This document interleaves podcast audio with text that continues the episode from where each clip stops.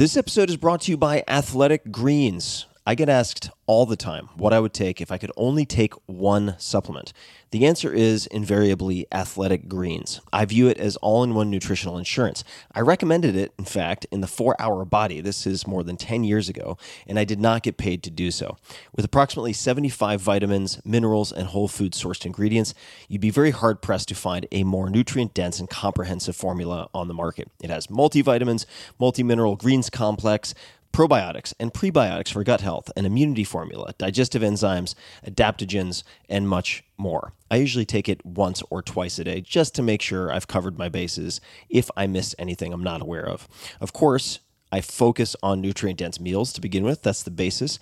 But Athletic Greens makes it easy to get a lot of nutrition when whole foods aren't readily available. From travel packets, I always have them in my bag when I'm zipping around. Right now, Athletic Greens is giving my audience a special offer on top of their all-in-one formula, which is a free vitamin D supplement and 5 free travel packs with your first subscription purchase. Many of us are deficient in vitamin D. I've found that true for myself, which is usually produced in our bodies from sun exposure. So adding a vitamin D supplement to your daily routine is a great option for additional immune support. Support your immunity, gut health, and energy by visiting athleticgreens.com/TFS. You'll receive up to a year's supply of vitamin D and 5 free travel packs with your subscription. Again, that's athleticgreens.com/TFS, as in Tim Ferriss Show. athleticgreens.com/TFS. The comfort of your favorite seat is now your comfy car selling command center, thanks to Carvana. It doesn't get any better than this. Your favorite seat's the best spot in the house. Make it even better by entering your license plate or VIN and getting a real offer in minutes. There really is no place like home. And speaking of home, Carvana will pick up your car from yours after you finalize your offer. Visit Carvana.com or download the app and sell your car from your comfy place. Greetings, boys and girls. This is Tim Ferriss. Welcome to The Tim Ferriss Show. In this episode, we have two incredible guests and friends of mine. We have Kelly Starrett, who is a performance coach, athletic mastermind. He is one of the co-founders of SF CrossFit, which was one of the first 50 CrossFit affiliates, and his clients include Olympic gold medalists, Tour de France cyclists, world and national record-holding Olympic lifting and power athletes, cross games medalists, ballet dancers, you name it, special forces. He has also worked with me when I was doing training and research for the 4-Hour Body.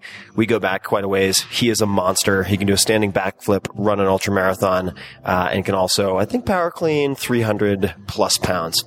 He's a beast. And then the other person we have joining us, or joining me, joining you guys, is Dr. Justin Major, who's been my personal doctor and go-to performance doc for several years now. Many years, in fact. He is an MD. He also has background in exercise physiology.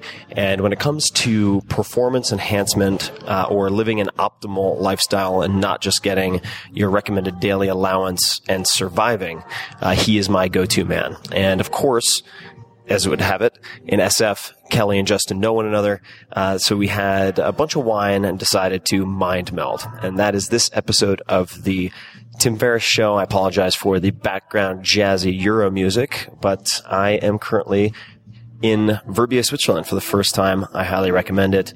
Looking out at the mountains here, no better place to record an intro, and I hope you enjoy the show. Thanks for listening. Optimal minimal. At this altitude, I can run flat out for a half mile before my hands start shaking. Can I answer your personal question? Now would seem an appropriate time. What if I did the opposite? I'm a cybernetic organism, living tissue over a metal endoskeleton. The Tim Ferriss Show. We are fucking live at Casa Ferriss. And this is the first podcast threesome that I've dared to venture into, but I've two fine gentlemen, two scholars and gentlemen, Kelly Starrett, Doctor, Professor Justin Major, and yes, I've been fucking with the audio, and it took me so long that we've already had 2.5 glasses of wine on empty stomachs, but I think this is going to be a good session. It's an experiment, like everything else. So it'll take us a little while to get past the awkward formality of this extremely clumsy podcast intro, but Kelly, for those who don't know you, Who is Kelly Starrett? Dancer. Well, you can't see on the the podcast that these are my real calves. That's right. Even through the table, I can feel them pulsating. That's true. Engorged calves. We started. People may know me because I showed up a little bit in 4-Hour Body. Mm-hmm. That's when we first did. You sent a tweet out in the universe. Mm-hmm. You know, I need some deadlifting help. We kind of went down the rabbit hole a little bit on that. I have tight quads. My back is bent out of shape. Weird how that works. Yeah. You're a male athlete. Check the box. Yeah. You know, our handle is @MobilityWOD. Uh-huh. We started a little project in open source. Why doesn't everyone know how to fix themselves? Yeah. Which is what I'm, you know, sitting here with Dr. Major, which is so good. And we have this Bermuda Triangle of knowledge sharing. We've all known each other for a while. Yeah. Well, what's interesting is the shift for me, as we kind of were gearing up and talking about this, is the shift away from personally around performance. I've sort of been obsessed and a performance whore for as long, you know, let's lift more, let's go faster. It's always our proof of concept. You're in a better position. Let me show you because you can generate more wattage. Correct. But I have to be honest. I mean, I feel like that's this 1%, and that the people we need to be talking about are moms and dads, people who are in pain, how to prevent this stuff in the first place. These are the bigger conversations. Now, you're co-founder, co-creator, co-conspirator of SF CrossFit. Yep. With my wife, Juliet. That's right. Sweetheart, and can probably outlift me also. And as well as your, how old? 5-year-old? I have an 8-year-old and a 5-year-old. Yeah, I think your 5-year-old can also out front squat me. Can I jump in just for 1 second? Yes, you may. 60 Minutes has been following us around for since October. Mm. And they were like, hey, can you show... October? That's a long time. That's a lot longer than 60 Minutes. I had to pull it because everyone gives me the 4-hour shit. Oh, do they really? Yeah, how funny how that works. Yeah. I don't know how many hours they're going to use, but the best moment for me was we have they're like, hey, can you show proof of your concept with a correspondent? I was like, no problem. Let's do something easy, like picking something up. So here's this bar. Everyone should be able to bend over. Keep your back flat. Everyone agrees. You shouldn't round your back when you pick something heavy, right? Well, that actually is easier said than done. Mm-hmm. And so, of course, she just rounds and rounds and rounds. And we'll just teach her, hey, you just got to be able to lift and reach into the crib without rounding your back, pick up your baby. Just hit her with the birch stick. Basically. It's not said. And she couldn't do it. And on camera, everything's there, live. And I was like, well, why don't we pull in an athlete who can do it? Mm-hmm. So I was like, Georgia, my 8-year-old, comes right in. It must be my daughter. Doesn't even flinch on camera, like producers, microphones, but just deadlifts it up. I mean, it's like 25, 30 pounds. Not a big deal, but just, and then she kind of looks at the correspondence like, wow, like, what's your problem? And literally you can see the producers back with me like, that's good TV. That's such good TV. Anyways, I have daughters who, we don't want them to be professional athletes. I mentioned to get your takes on this. If you could have a kid and would you, we'll ask this later on, but would you let them be athletes? It's a great question. Well, we'll come back to that. Because, I think that's a big topic. Yeah. It's an important topic. But before we do that, part 3 of this amazing trilogy, Dr. Major, Dr. J, and Justin. We've known each other for a while. You've been my doctor for many different things. Helped me review blood tests and all the ridiculous, various masochistic things that I do to myself. Correct. And what appealed to me about your background, among other things, is you do have a sports background. Yet you also have a practicing medical background. And I think that combination sort of allows you to understand the malfunction that I have, which is this compulsive self-testing. So I'm really happy that 3 of us are here because I feel like you guys cover so much complementary ground. But maybe you could give people a little bit of background on yourself and just what you're up to these days. Yeah, well, I mean, just as you said, we'll henceforth refer to me as Justin. Okay. For Christ's sake. So Justin, Scrooge McDuck. Yes. Major. No, I will refer to myself in the third person as Justin. Perfect. No, I mean, I have an exercise physiology background and degree. I mean, and that really, I had no agenda towards medicine. I was just kind of curious to go to college after my football career was not going to make it much further than high school. Yeah, right. But I was interested in human performance and kind of and just human experience, like what makes us alive, what makes us tick. Yeah, and true or false, did you have a pull-up rack in your office? I do. Absolutely. There you go. Bam. Yeah, and that was new screen device. Do you have a good doctor? Yes or no? Yeah, that was. Yeah, when you showed up, you're like, yeah, that's great. Is my doctor going to die before I do? If yes, find another doctor. Yeah. Right. Absolutely. I actually just wanted to study physiology. How does our body work, and how can we have it perform? Yeah. And I actually, by the way, my fifth year of undergrad, I was on that plan too. Absolutely, fantastic. That's a lot of fingers and toes. But I overheard two classmates behind me, just lamenting how difficult it was to get into physical therapy school at the time. And they said, wow, it's almost as difficult as medical school. And we have all the prerequisites. And it was the first time in my mind, I'm like, you know what?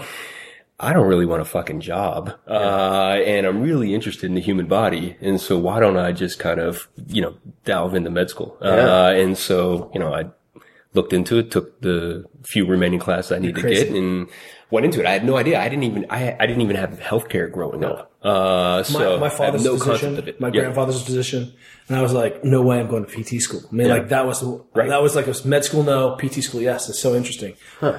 You just need to know one doctor. So I think I'm like, and Major's my doctor too. Yeah, well, here we are. Wow. Yeah. No. Absolutely. That's scary. I hope you hasn't been looking at your blood work. True fact, he has.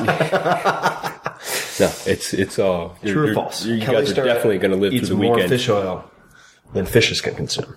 Yeah, no. So anyway, I went through the training, but with some interest in orthopedics. But the more I got into it, the more I was still interested in sort of, okay, what makes us well? What makes us thrive? I mean, it just made the most sense, and so that's kind of when I went through. I became interested in endocrinology because I just felt that if you can kind of understand the hormone systems and how they would have such local effects on cells and global effects on kind of, directly on your physiology and secondarily on your behavior, which obviously is going to, feed back and affect your physiology, it made the most sense. And I also, became really interested in, kind of Eastern philosophy. I've always been sort of a searcher, and I found it fascinating that, the chakras that are described in kind of yoga culture, Ayurvedic culture, corresponded to these like nerve plexi, which are these little mini brains outside of our brain, and also these endocrine hormone glands. And so, and I came across some work from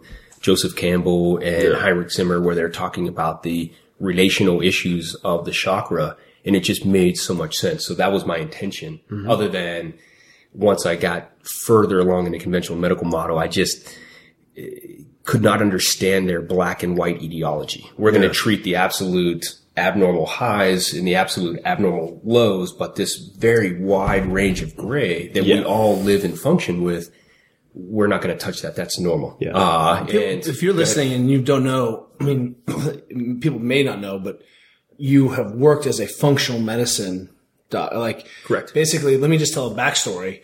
My wife, after her second child, basically bled to death during birth and had 7 transfusions, I think. Wow. Jesus. Right. And when we finally bumped into Dr. Major, her Juliet's hematocrit was terrible. Ferritin was 0. I mean, just really, really, really low. B vitamins tanked. And it was Major who started, you were the physician who started to put the pieces together and taking this global approach. Right. And that's where we really became, I was always like, hey, why are we on the working mechanically as a physio at the limits of your range? Why can't you just be full human? And it was the first person I'd ever run into as a physician who said, being down at this bottom end is not, that means you're alive. That's the RDA. Like, I mean? Like, the minimum dose of vitamin C to keep you as a human being. That's not thriving. Yeah. And you changed my family's life. I mean, you resurrected Juliet from headaches and death and, and all the gnarliness back into a full-fledged, woman. You changed so many of my friends' lives by just taking a bigger picture, which is what we've got to get people to do. I mean, that's what's so interesting. I appreciate that. I mean, it's very humbling because I think, the more that I look into things, the more blown away at the complexity of trying to understand how all the pieces of physiology work together and how the human body works together. And to me, I think that, looking down the road, when we start leveraging the power of technology intelligently to apply it to health and human performance, we're going to have some really incredible finds. But you know, one thing that we had said, you know, off camera or off recorder, I should say, is that, you know, when we're looking at high end performance, it is so fancy and it is beautiful. It's a beautiful art form to see people perform at their highest. But I think that where humanity and where we as individuals stand to gain the most is to actually take those principles and apply it to the rest of us. You know what I mean? So like, whereas like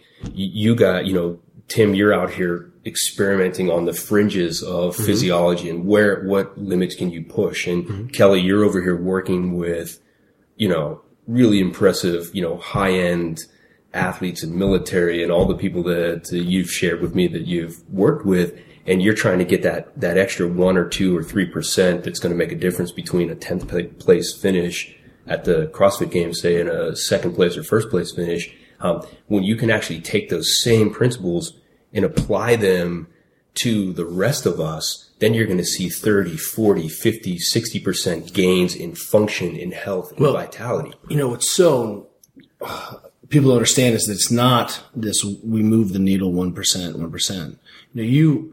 You know, I read your book, really, The 4-Hour Body, like legitimately, and was like, this is like reading like best practice, you know, which is so, because you basically took best practice for people, you know, and they're, you know, I'm not eating cinnamon and doing squats in the stairwell, but you get the idea, right?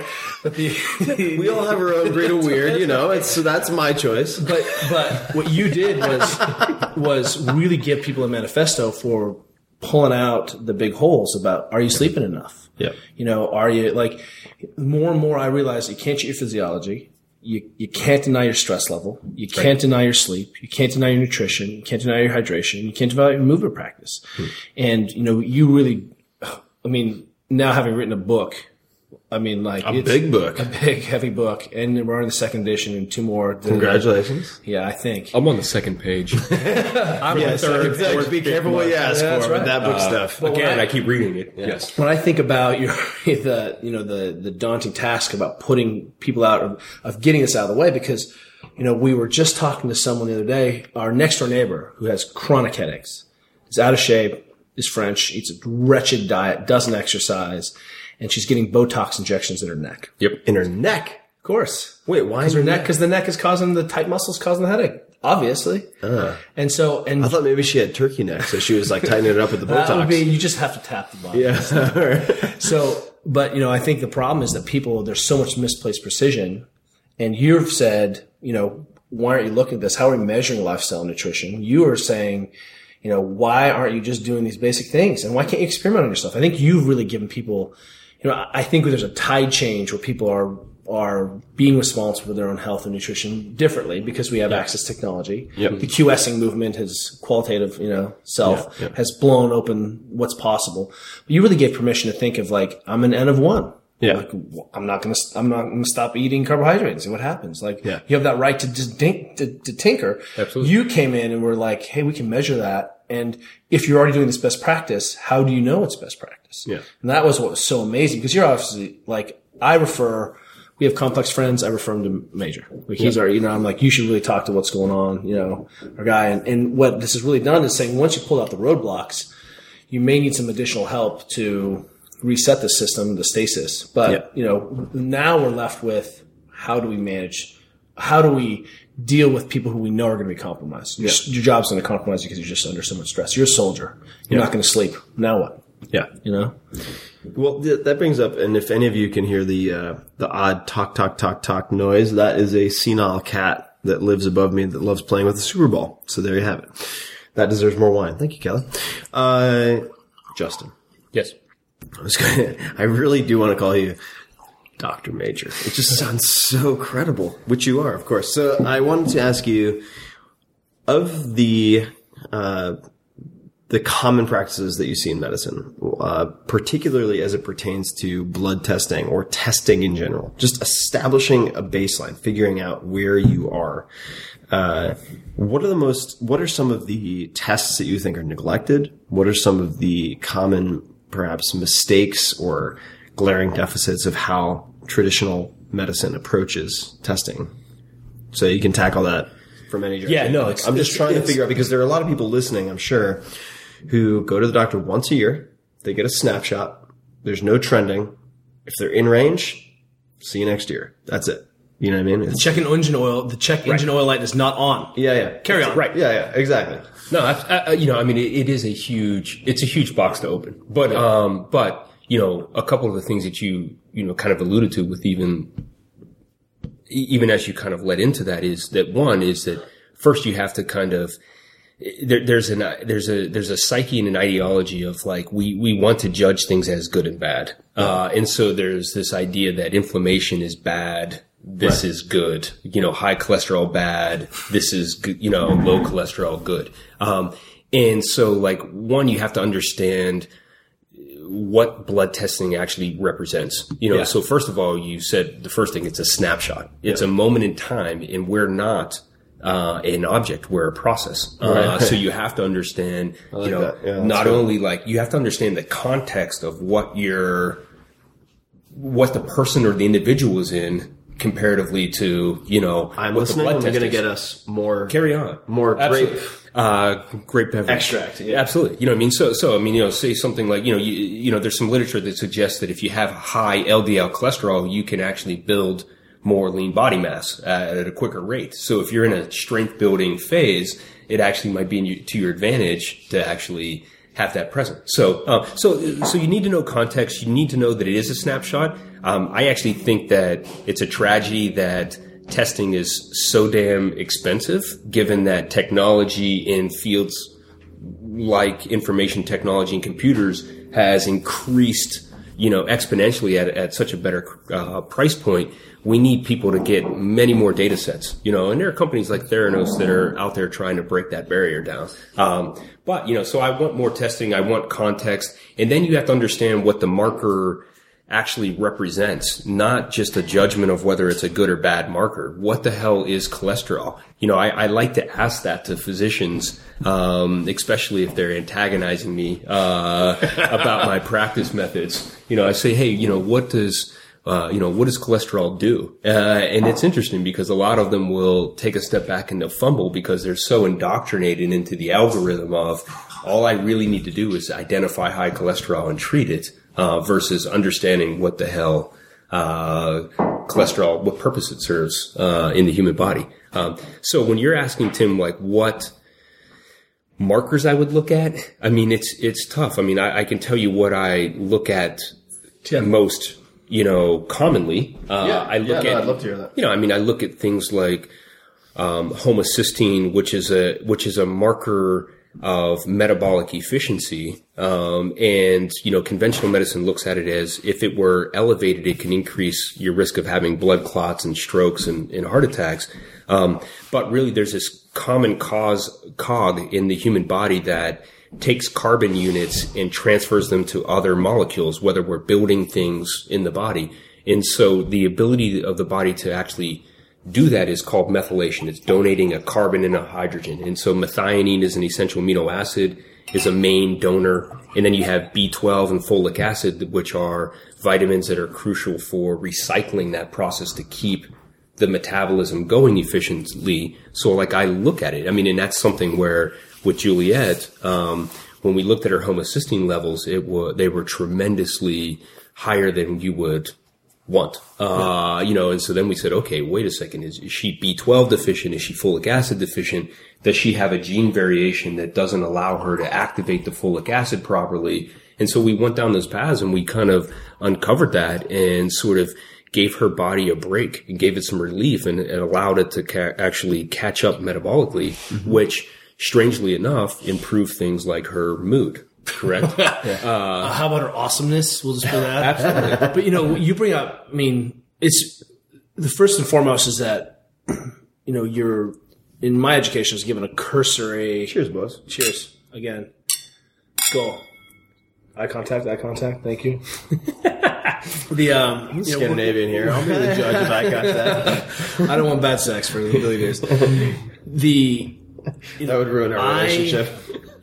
again. I had to dig and go back and sort of review. I think one of the problems is, and I think you've done a good job of this, Tim, is that you said, hey, look, if we give people better ideas, they'll make better information, they'll make better decisions. You absolutely just empower. And people don't have any of the information, which is free, which is available. Now it's easy to find. Mm-hmm. Like when you started For Our Body, it was a wasteland. Yeah, like when you started it. Super tough. And now if you have to honestly say that now, how many years later, so when did you start writing that book? 2008. To 2000 now. Yeah.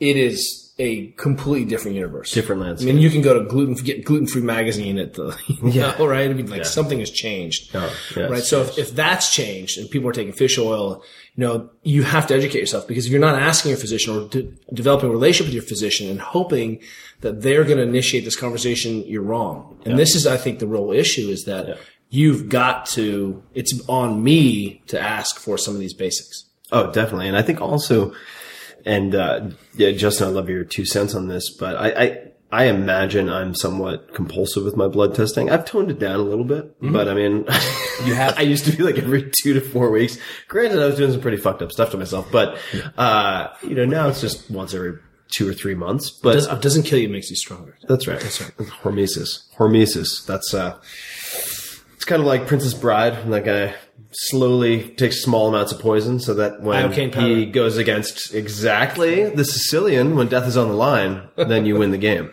So, but how often do you feel people should, and I agree with you that it's kind of silly how expensive it still is to have proper blood testing done. And I'm actually involved with a company called Sano Intelligence, which is hopefully going to develop basically what looks like a nicotine patch that can do tracking of biomarkers and trending of biomarkers 24/7. Amazing.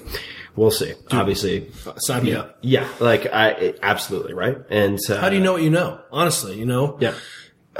People say diet and exercise. I love this. Greg Glassman, he's like, oh yeah, which diet and what exercise, fool? You know what I mean? Like really. Right. And you mentioned something that was really latent. I think that I don't know how much you stepped on this or not, but there is a genetic component to this whole thing. Yeah. It turns out, wait for it, I don't process saturated fats like everyone else does. Right. You don't. Yeah. I can't eat bacon 5 meals a day and come out unscathed. So wait, how did you figure this out? Because I had my blood tested and I had some of my genes tested. And what they said was, you don't handle the saturated fats. You need a little bit less saturated fat. You should be lean paleo or lean-ish, right? Correct. So how did you change your diet, supplements, etc., as a result of that? Well, essentially, Major put me on some niacin. Yeah, that I tinker with. But I like it just for the flush because I don't mind the flush. People freak out about the flush. Yeah. I'm like, I don't mind it. Maybe I should take some more flush again. The niacin flush. You just wait until you have menopause. It's going to be truth. Yeah. What happened? Was that I stopped eating as much bacon. Mm-hmm. The pieces for me when I ran into Major the first time. So I thought that was an exaggeration of the bacon. Really, it was. And I stopped eating as much red meat. Because all the red meat I was eating was mostly grass fed. Yeah, but sometimes it wasn't. Yeah, sure. And so I made decisions. I started eating more fish. I started eating more chicken. I started eating more, leaner things. And that has made a difference. I mean, but I was living the lie that I see so many people living, where like, oh, I can live on 5 hours of sleep. Oh, really? Oh, there's not a single study where you need only 5 hours of sleep. Yeah. People are like, oh, Bill Clinton. I'm like, yeah, and he had a heart attack. And plus, he's a fucking android. He's like, he's Bishop from Aliens. That guy. Heart attack. Yeah, both. He died. Like, we kept him alive. Stop that. Yeah. But I think I stopped. I was traveling and not sleeping. This is interesting. I work with San Jose Sharks. Yeah. Right? Mike Potenza is the great strength coach there. Really integrated approach. But the Sharks have to travel. It's a hockey team. They have to travel in all the time zones. And they started working with the sleep researchers at Stanford. And Stanford, Shannon Turley and the strength conditioning there, they're doing like progressive integrated approach, which we'll bring back to something we said earlier. But the Stanford people say for every hour of time change, and all the people who are listening who are time travelers, they travel from East Coast to West Coast, it's an entire day for every hour. Wow. And I started taking my... So wait, what does that mean? So if you travel 5 hours across the country... It takes you 5 days to normalize again. That's how have you ever seen this study? What if you fuck yourself? Well, fuck yourself. Fuck with yourself. Here we go. What's up, small? You can only optimize with, like melatonin. Well, you can only optimize it. Yeah. You're still intermittent fasting might help too. Right. That's right. So I'm going to come back to that. So don't let me forget. Or you can go for it. Well, this is it. So how do I minimize the compromise? Which is one of the things. A lot of people are only going to be in one place for 2 days, right? Right. Sharks. And they're bouncing. You fly back, and now you're screwed again. Yeah. And all you have to do is you can get a blood glucose meter, which I think is the cheapest form of testing. Oh, really? You want to find out what the real truth is about your life? Go pay $12 at Walgreens. Go to Walgreens and get a... Yeah, exactly. So I start taking my blood glucose, eating like a monk. Okay, I'm not going to drink wine. I'm not going to eat cookies. I'm going to But I would come back and I would be... My blood glucose would be 99 because I would just be fucked up from the travel. And I'd be like, oh, pre-diabetic. That's great. Yeah. And I'm doing everything right. And I'm pre-diabetic. And I would be pre-diabetic for like 24 to 48 hours. Wow. Duh. You know? Yep. And now... I have a glass of wine to unwind because that's how I'm coping with the sympathetic stress, and you can see how, whoop, I suddenly cycle into this piece. I stop sleeping more. I've traveled less because I've been able to make some changes. I sleep plus 9 hours a night. Yeah, me too. And everything has changed. People always ask me, they're like, oh, you must sleep like 2 hours a night. Like, it's a waste of time. I'm like, no. I love pounds of muscle. 10 pounds. In what period? How long? Since October. That's a lot. Yeah, I mean, literally. You're already pretty meaty, dude. You're like one of your quads is probably my body weight, I guess. On a weekday. Yeah, no, there was a study, I think about 2 years ago now, where they calorically restricted two groups of individuals, and the intervention was that they allowed one group to sleep 8 hours. They restricted sleep to 5 hours in the second group. In that second, they both lost about the same amount of weight. Actually, the group that slept 5 hours a night lost like 2 kilos, and the group that slept 8 hours lost 1.9 kilos, right? Yeah. What they did that was more sophisticated was they did body comp. Body comp, yeah, cool. The group that slept 5 hours lost 60% more muscle, 50% less fat. Group that slept eight than the group that slept 8 hours. Yeah. You know what I mean? So there's huge, no doubt. You know what I mean? Yeah. That getting that integration time and getting that sleep and that repair and that recovery. I mean, I always use the heart as a nice example of life where people are like, wow, the heart's always working. It's beating as soon as it stops beating, you start beating, right? Right. But no matter what the heart rate is, it maintains a 1/3 work, 2/3 rest ratio. Yeah. And so that's a great kind of thing that I think that we should bring into our lives. And it's one of those things where, I actually think that, some of the work that you started with the self-experimentation, and then when you start having the personal digital health. Was it Zeo? Was that the sleep thing? Zeo. Oh, Zeo. Yeah, it's unfortunate they went out of business. Yeah, Ben Rubin. So it was good. It was good. Yeah, I really enjoyed that. It was ahead of its time. That's the problem. Yeah. People didn't understand what goal was. Well, right. Not to totally pull us off track, but there is no track, so there's no fault there. It's unfortunate when you have fantastic ideas and implementation that are just 2 or 3 years early. It was 2 or 3 years early. And as a result, it's really expensive, right? Because the componentry, especially in, say, hardware, hasn't become cheap enough. Mass adoption isn't there. Like Quantified Self, I was at the very first Quantified Self meeting, I think it was in 2008, at Kevin Kelly's house, founding editor of Wired in Pacifica, just in a living room with 20-some people and a whiteboard. And I talked about performance-enhancing drugs and freaked everybody out. It was great. Yeah. And,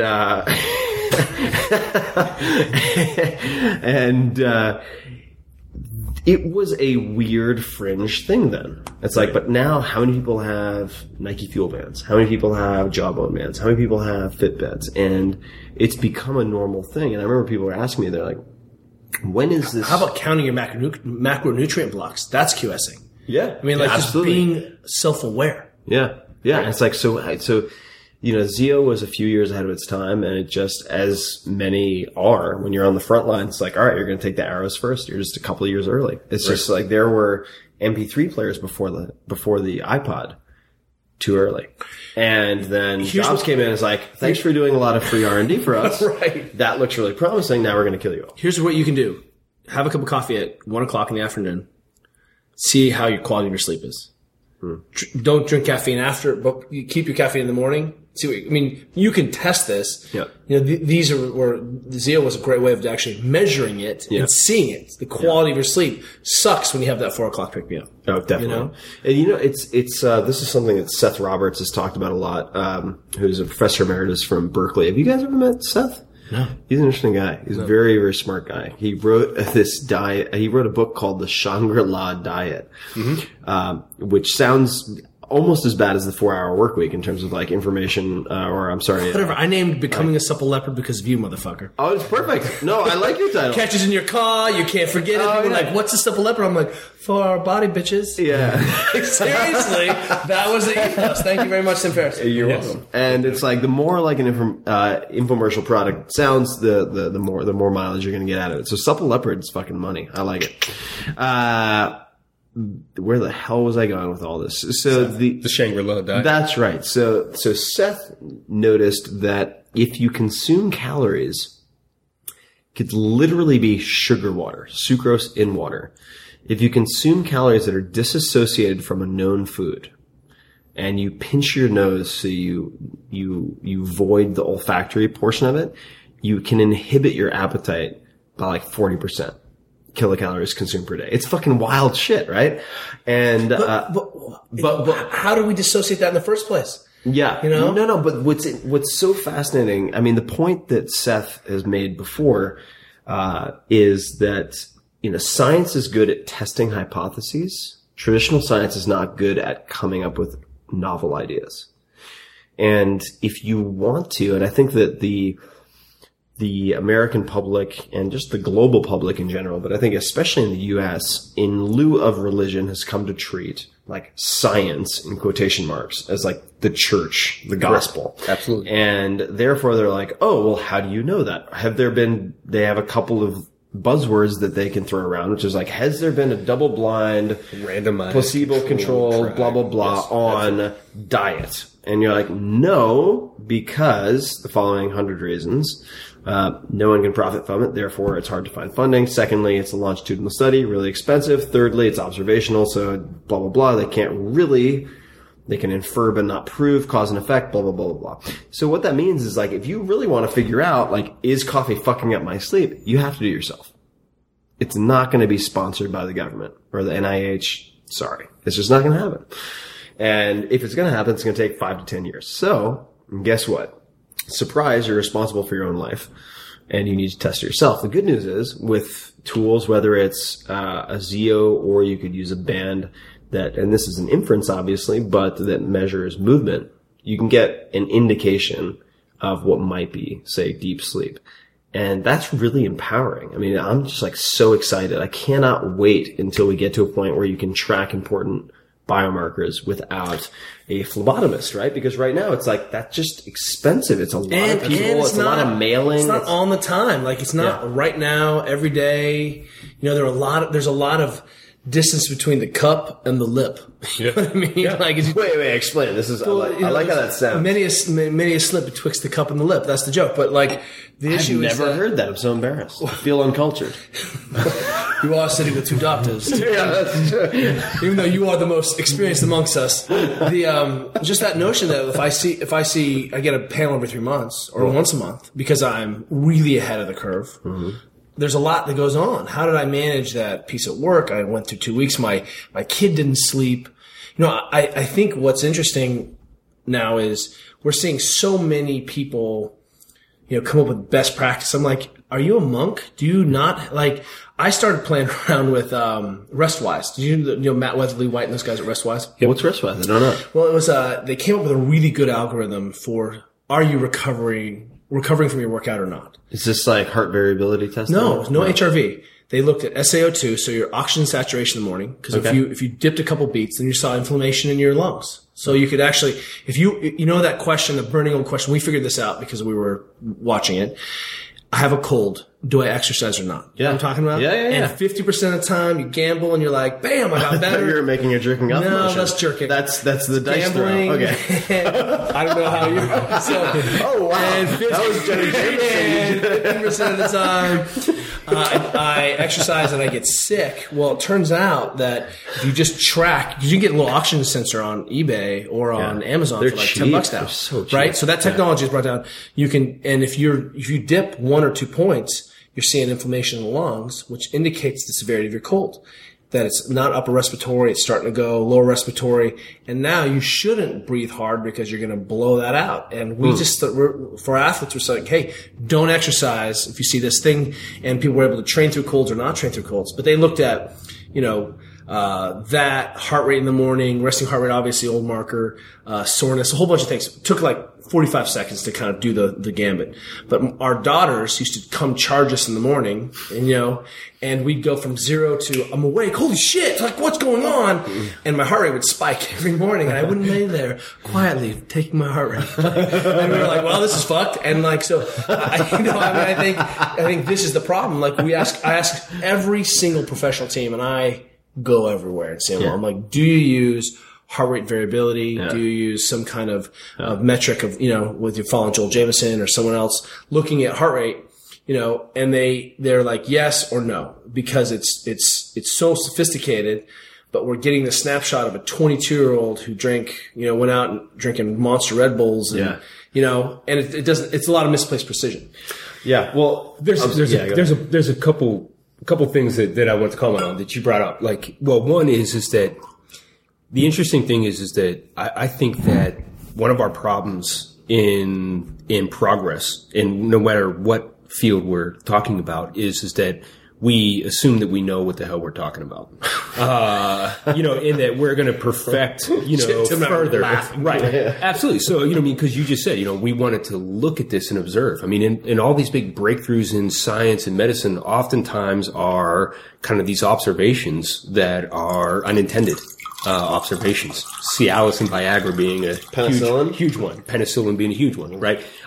So I think that, when you're talking about digital health technology or self-experimentation, the opportunity there is discovery. And when you have an N of one, you have self-discovery. When you have 5 million N of ones, then you have a collective discovery. And so I actually think that, like health tracking and personal health devices, I think it's actually going to be part of like the next human rights movement where we actually get to understand and know how damaging some of the aspects of society and work and our work-life balance and all that stuff actually really impacts us.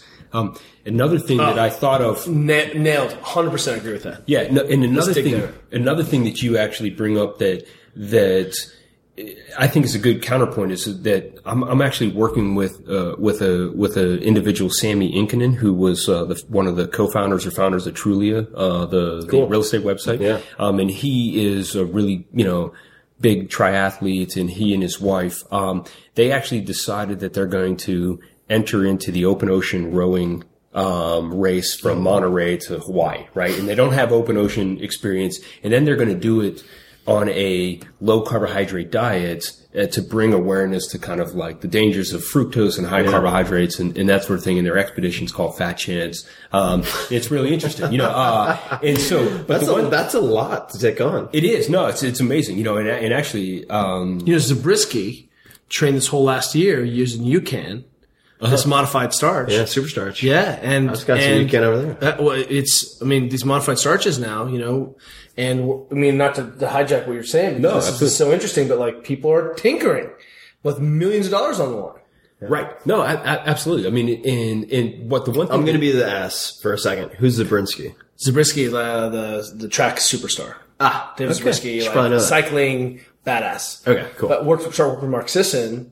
Because, what we're finding is now, as you said... Oh, he works with Mark. Yeah. Oh, cool. N of one becomes N of 500 and N of 1,000. We start to know patterns. It's about pattern recognition. It is. And you can't eat like a douchebag, even if you're an endurance athlete, buffering it with exercise, and all of a sudden you stop and whoop, you fall apart. Like, you have to come out unharmed at one rep or at 1,000,000 reps or at 1,000,000 days. Yeah. Because you're going to be 110. And if you end up pre-diabetic...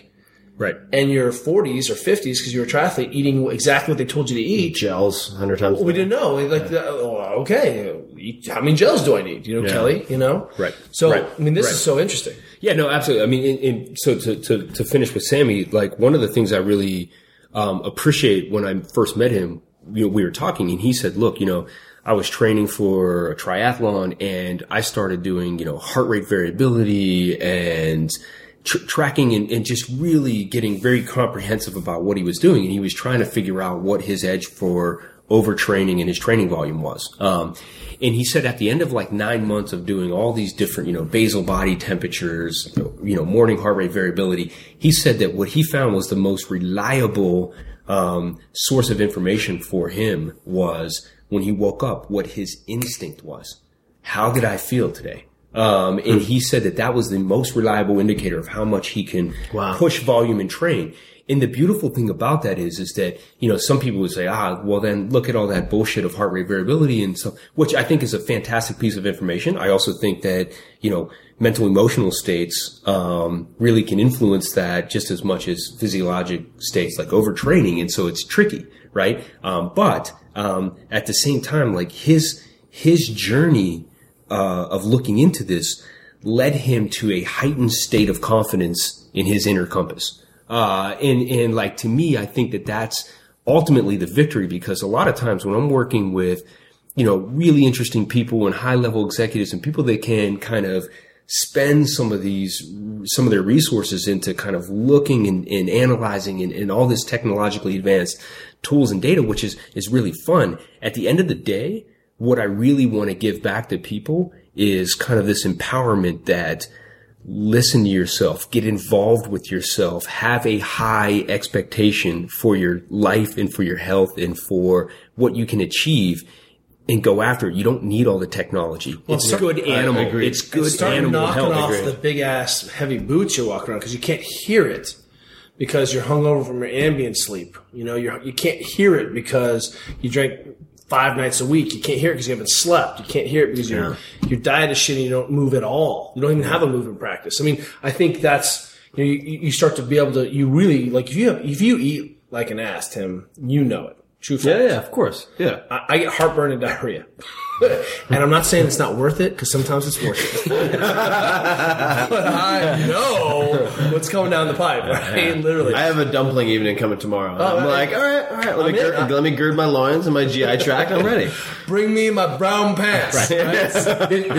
This might be too medical, but what still fascinates me is that is how much, you know, hot wings burn my lips and my asshole.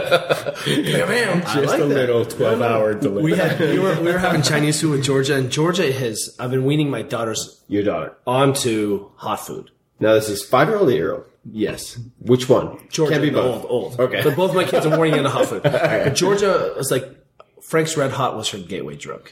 Yes, it is. And now, literally, I saw her sneak my, like, Belizean habanero sauce. She put a little dot on something the other day, and I was like, do I mention it?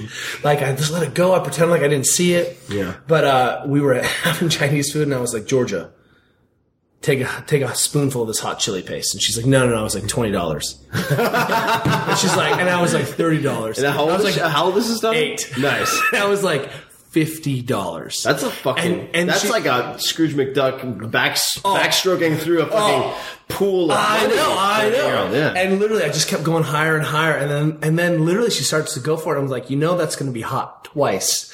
And she's like, what do you mean? And I was like, you've never experienced that. And I had to explain to her the Ring of Fire, and she's like, there's not amount of money, Dad. Sorry. And she walked away. Wow, she sounds like the next Warren Buffett. Dude, that's an amazing. I was like, what? Like, so there's a money. The intelligence of Juliet. Oh, did you ever see that experiment that you could ascertain self-control? Oh, with the cookies. With the cookies. Do you remember that? Did we have this conversation? No, we didn't. Well, but I know exactly. You know this experiment. No, you should talk about it. Go for it. So they basically, this is amazing. They basically said that, like, if you could delay personal gratification and like success in life, yeah. If you could delay personal gratification, then that really was a good measure of how you were going to do in life. Yes, you know, because I work hard towards a goal that is transient or in the future. Yes. And you could measure that in kids if you literally gave them a cookie and said, if you just wait, I'll give you 2 cookies. And literally, Georgia was like, how long do I have to wait to get 3 cookies? And like she was just like, she was on it. And I got bored and I was like, all right, here's 3 cookies. And I was obviously like, wow, I know. That's amazing. It is. Yeah, that's interesting. You know, for men, that instinct of how you feel in the morning, people are just out of touch with really like the gut instinct. It really is true about so much. Desired train. I'm 40 now. I just turned 40. And so much, like, it's gonna be a good decade. Congratulations. True fact. I turned 40 last month. Oh, hey, there you go. I'm nipping at your heels. I'm 36. I'm getting there. Jesus sat under the tree for how many days? 40 days. Buddha sat under the tree for how many days? 40 days. So it wasn't the tree; it was the desert. But it turns out 40 is this purification. Like it's a serious. I could use it. I'm Rome believed that like you weren't like you. The 40s when life began. Like you lived now. I like that idea. You're 40. Mm. But, one of the instincts, some of the best coaches in the world, it's so interesting when you understand what the masters say. You have that, that Zen koan, like when the frying pan is hot, we cook. And the coach knows when you're doing well or not well based on the day. And it doesn't matter what metric it is. It's a lifetime of pattern recognition. It's data chunking. It's all the things that we think are important. The coach says you're not moving well. We're going to back off volume. We're going to back. And that's why it's so important that people have coaches when they can do it. Well, here's a question for you. So in your experience, and we can talk about specific to high level athletic training, what makes a good coach in your mind? What's a good coach? What characterizes a good coach versus a mediocre coach? Or a great coach? What makes a great coach? It's some intangible... Can you understand what you're seeing? Yeah. I think that's really, because a lot of people are really good at, I know some really, really talented programmers who read the studies from the 80s from the Russians. Yeah. But they don't know what they're seeing. Yeah. And then also there's. So they're good at prescribing but not observing. And then there's a huge psychosocial component to this whole thing. And to pull that out makes you an ass. What do you mean? Well, if you don't know what's going on in your athlete's life, and how to motivate or back off or meet the needs. If you're a good therapist, you immediately match the posture and position of your patients. Yeah. And so if someone comes in talk, I'm up like this. And if someone comes in with, I really will match their affect and tone pattern. And I speak very slowly and you have to relate. And literally people would peg me. I'm a big guy. I'm 6'2", 230. And people would be like, meathead. And then they'd be like, wow, I didn't realize that you could work with that 98-year-old, woman. And I was like, well, it turns out I'm a person, and relating to that person is what's most important, not one size fits all. It's that coach who can motivate underneath that. How do you codify that and teach that systematically? It's tricky. Right. Super tough. It's a science and art. Just 100%. Like every aspect of life has that science component. It has that art component. I mean, an hour before I came here tonight, I have a high level executive in San Francisco say, I need to stop over for 5 minutes. He comes and he describes having chest pain. You know what I mean? And we're like, intense 5 minutes. Yeah, totally. You know what I mean? And it's like, and he's like, I called my cardiologist and he said, go to the ED. And I'm like, emergency department. Yeah. And I was like, yeah, that's a pretty good recommendation. You know what I mean? Like why risk it and that sort of thing. But he's like, well, one, I have a giant meeting tomorrow and we talked it out and that sort of thing, and ultimately, I still said, he is in control. I mean, and it's why I like working with executives in the sense that they have a good sense of destiny and they have a lot of sense of personal responsibility. So like on one hand, and I checked in with them, I'm like, look, a lot of people are in denial of what's going on. And I don't want you to be in denial, and he checked in with that. But I also did say to him that, one of the things that I appreciated in when I worked in the hospital, say, was that I had a sense of like instant recognition of a sick animal. Yeah. So when they come in and they look sick, I'm like, okay, something is really wrong with this individual. And so then you start really kind of like digging in versus he didn't look like a sick animal. You know what I mean? Yeah. And so I at least, shared it with that. I didn't want to give him like, false confidence, but there is an art of like knowing that's nonverbal, that's just kind of, you're just with somebody. What you just said was really cool because I came across an Edgar Allan Poe quote, and you said that if I really want to know what another man is thinking, I fashion my face and my posture as closely as I can to what they're showing me, and I just kind of see what emotions arise. And you know people that way. And those things are integrated systems. I mean, why shouldn't they be? You know, I mean, literally, you know, what was that great study that was like slouching causes cortisol to rise because it's a defensive, like... It's posturing. It's a posture. Absolutely. Yeah. But, you know, people have forgotten that the brain exists for one reason, to move you through the environment so you can interact, feed yourself, cognition, bootstrapped on top of that. Those not die. Fuck things. That's right. I think those are two big priorities. That's it. But that's the first piece. And then cognition is bootstrapped on top of that. Yeah. Feed yourself, reproduce, run away from danger, right? Not die. Yeah. Have lots of sex, comma. But those things are vertically integrated. True. You know, and so, but what's happened, you know, Daniel Coyle's book was fantastic. So I'm sorry, say this again? Daniel Coyle's book, Talent Code. Oh, dude, this book has come up over and over again. No, I still have not read it. Looking at skill as a biologic acquisition. Talks about like these little Russian factories for tennis players and all that. You got to read that. You also have to read, and everyone needs to read David Epstein's The Talent Gene. Mm-hmm. I don't know. Brilliant. Sports Gene, maybe Sports Gene. You'll find it like really looking at this genetic component to chunking, learning. Huge. Huge. Like you have a skill, but like you also have an innate ability to learn a skill, right? And what makes you. Yeah. If you ask my wife, like, what are my two skills? Yeah. She'll say, I can mimic anyone. Mm-hmm. Which allows me to understand how you move and why you move. It really has changed my practice. You don't want to mimic me, man. You'll flick up your hips. Anyway. Again. And, you know, the key is, you know, like I became obsessed. I watched Lincoln and I watched Daniel Day-Lewis walk like Lincoln. Amazing. And I left walking like Lincoln, walking like Daniel Day-Lewis walked like Lincoln. And I was like, that fucked him up. Like, and Juliet was like, you've got to stop doing that. And I was like, that guy had these problems. And like, I was like, he lived in that weird posture. Yeah.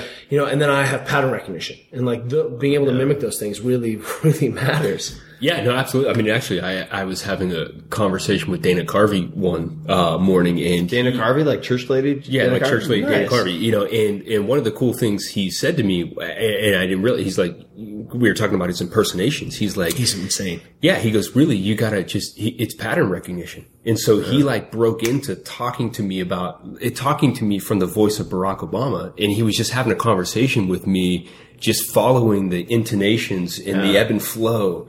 You know, that I'm not even going to try it. But it's pattern recognition. It was total pattern recognition. Caricature drawers, same. They identify the patterns. They see the patterns.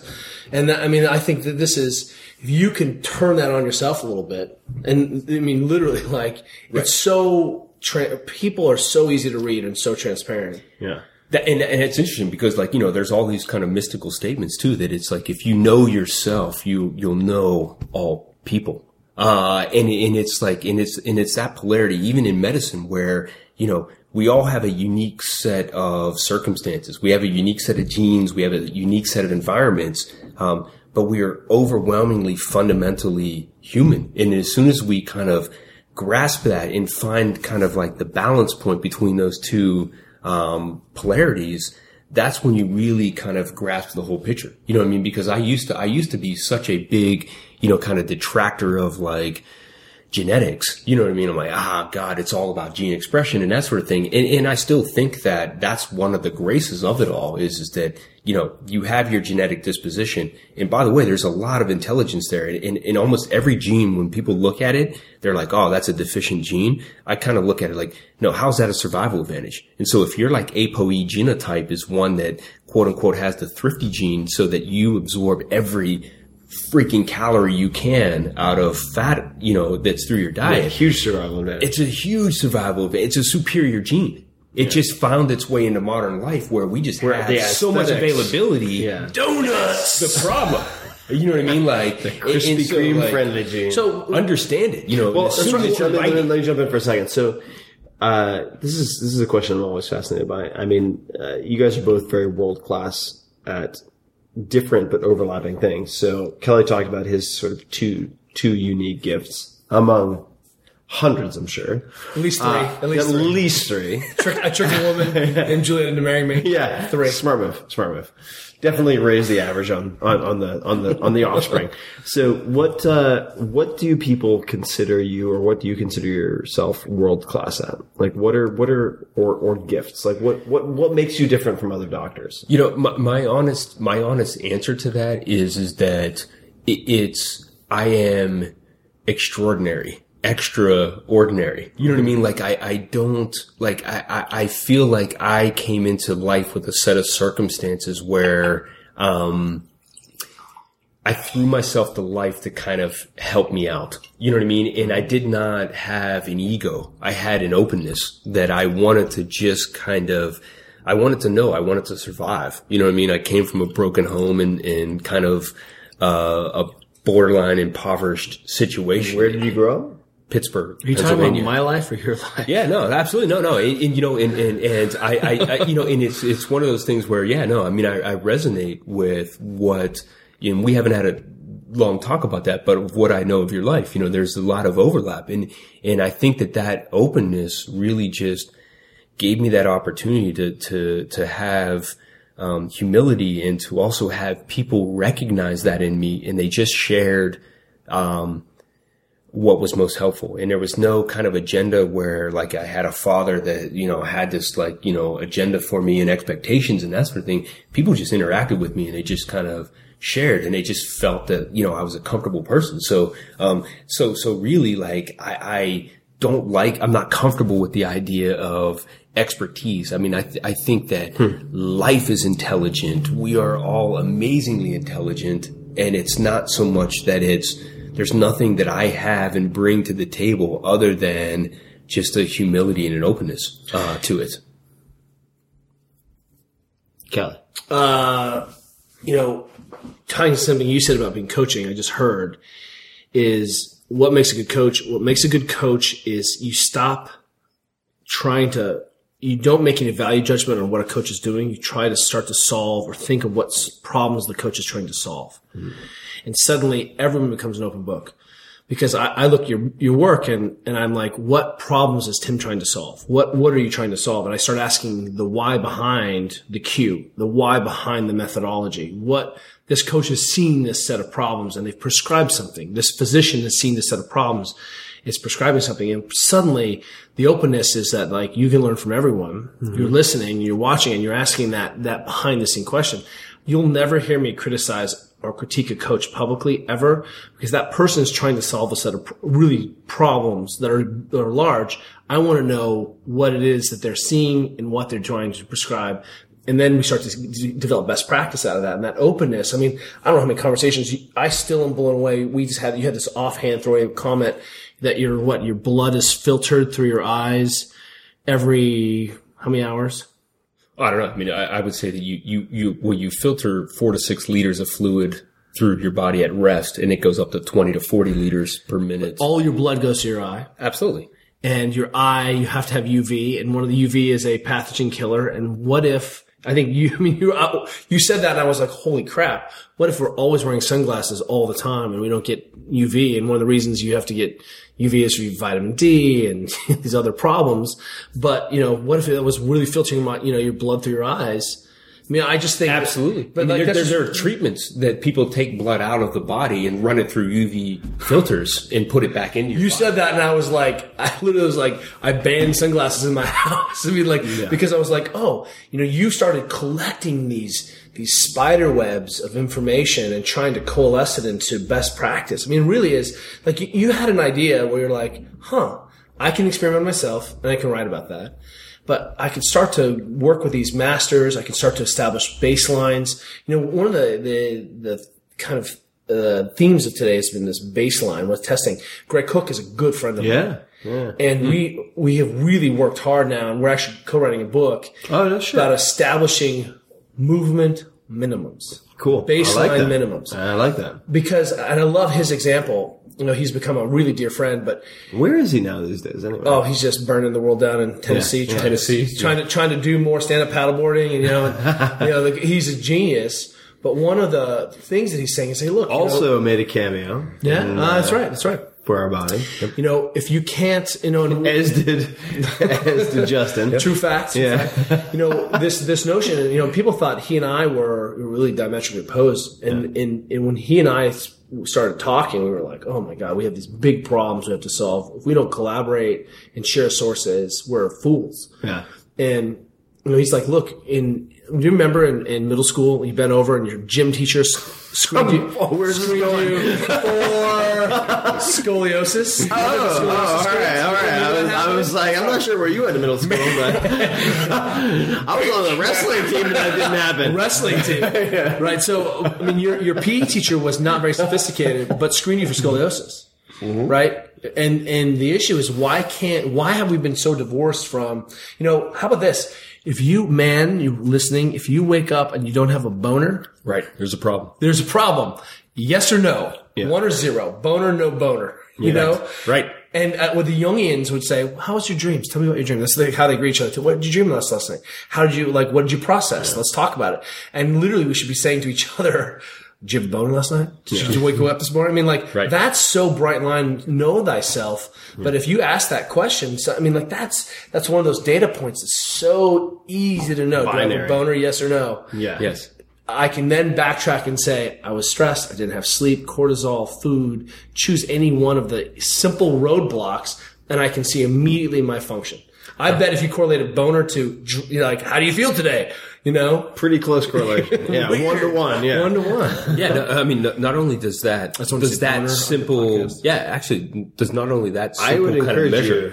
You. Actually, my sponsorship dollars go up every you say boner. So please continue.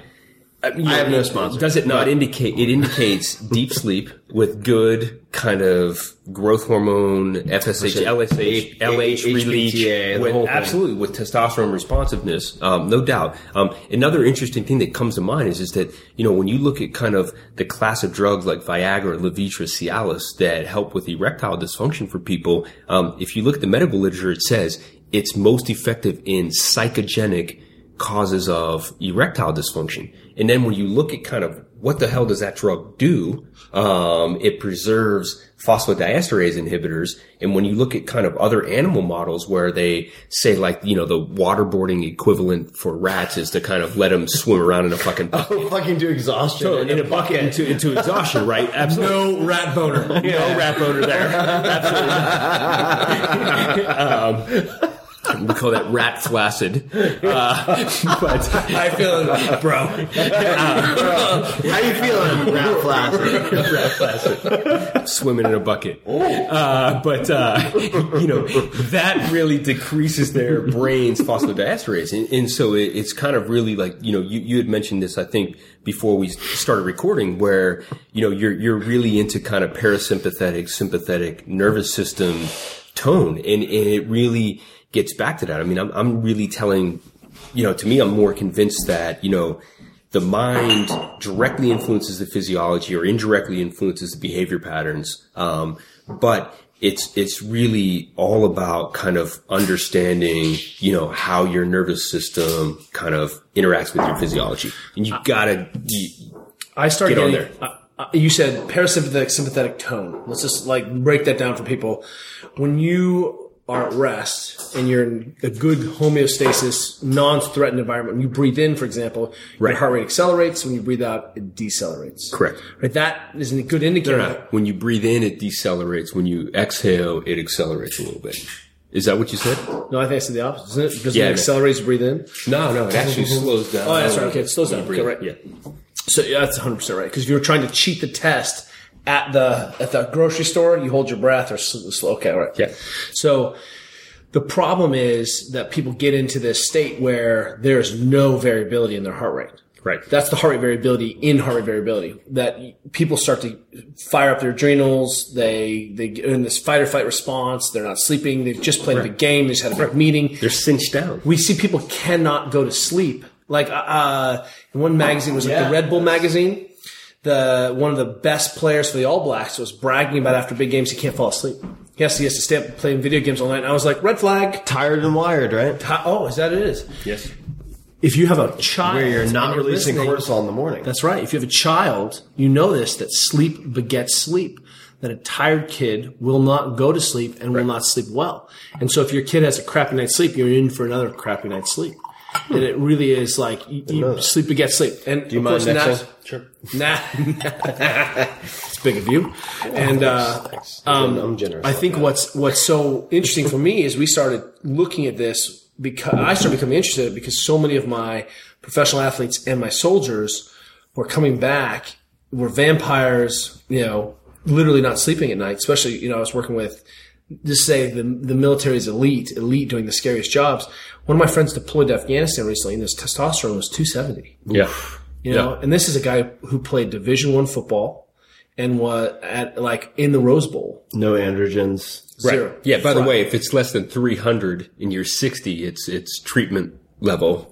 Testosterone. Right. We want something like, was it 900? Is the upper end 800? Absolutely. No. I mean, I think 800 to 1,000. That'd be pretty happy with 900. Yeah, absolutely. No, it's what I've seen. Olympic. But then again, I'm having fucking 2 bottles of wine. So twice a week. What's worth it? Sure. Yeah. I'll tell you. Boner, yes or no? It's like the Krispy Kreme. Yeah. So the issue though is that, so I started looking at, what are how do I impact that? What are the ways, without having to measure it, knowing that I'm compromised because I'm under stress, because I have a newborn, because I don't sleep, because whatever. How can I, because that's what I think what you did is you removed, for me, this is really when I respected you in a way that. You're like, I really had no respect for you up until the point. And what I think was so great is you removed the need from, it was subjective so much. Like you said, hey, go get a blood test, but you also said, this is black and white. Do you feel better?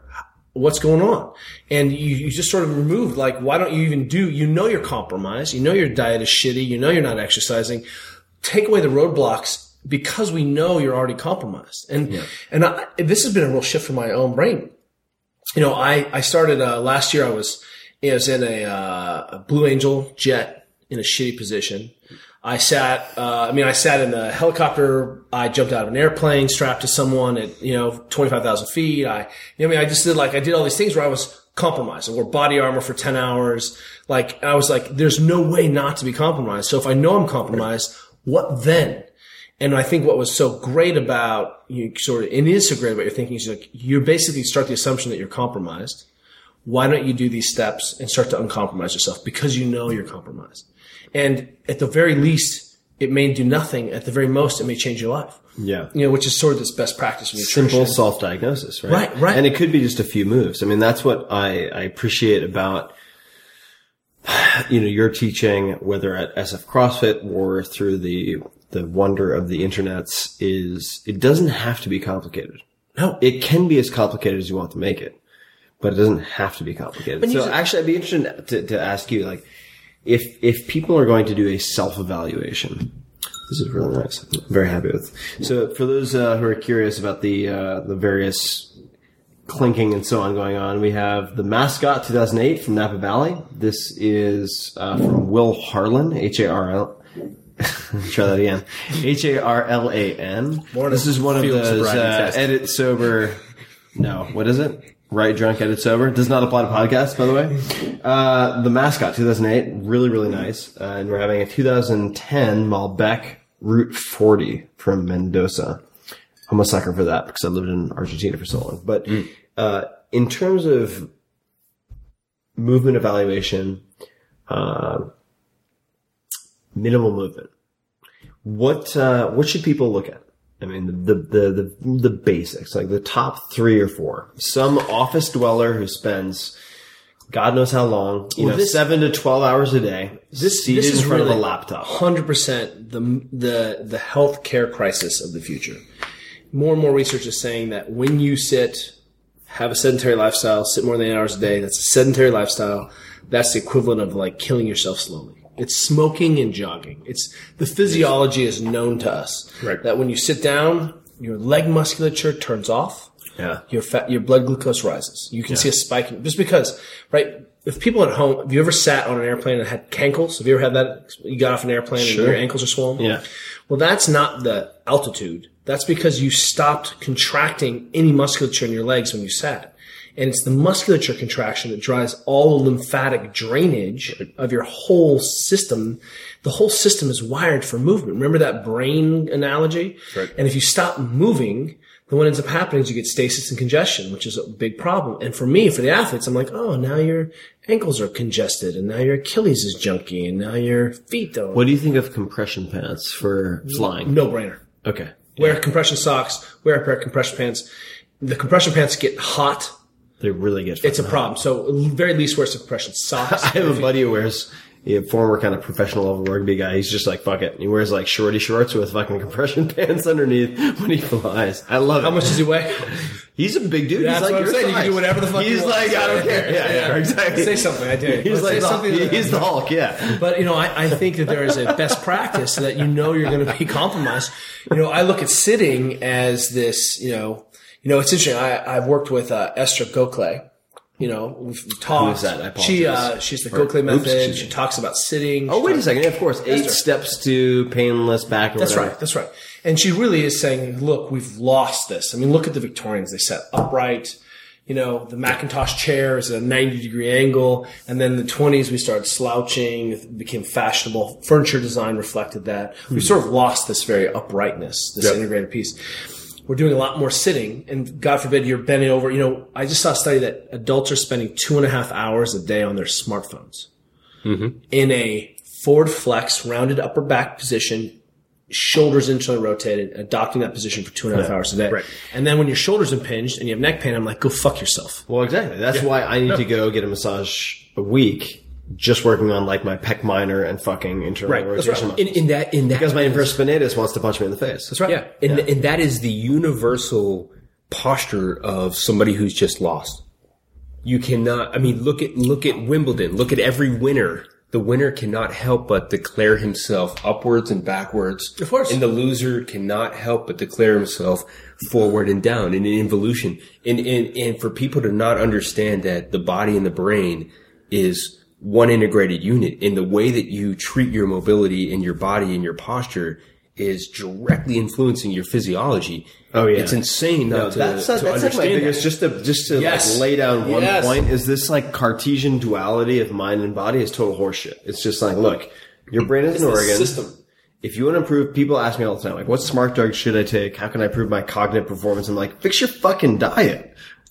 And I'm like, it's one of the same. Look at your body. Yeah. What are you doing? Like, it's the same system. So it's like, if you want to improve your thinking, you want to improve your mental performance, improve your physical performance. It is one and the same. And it's pretty cheap and it's free.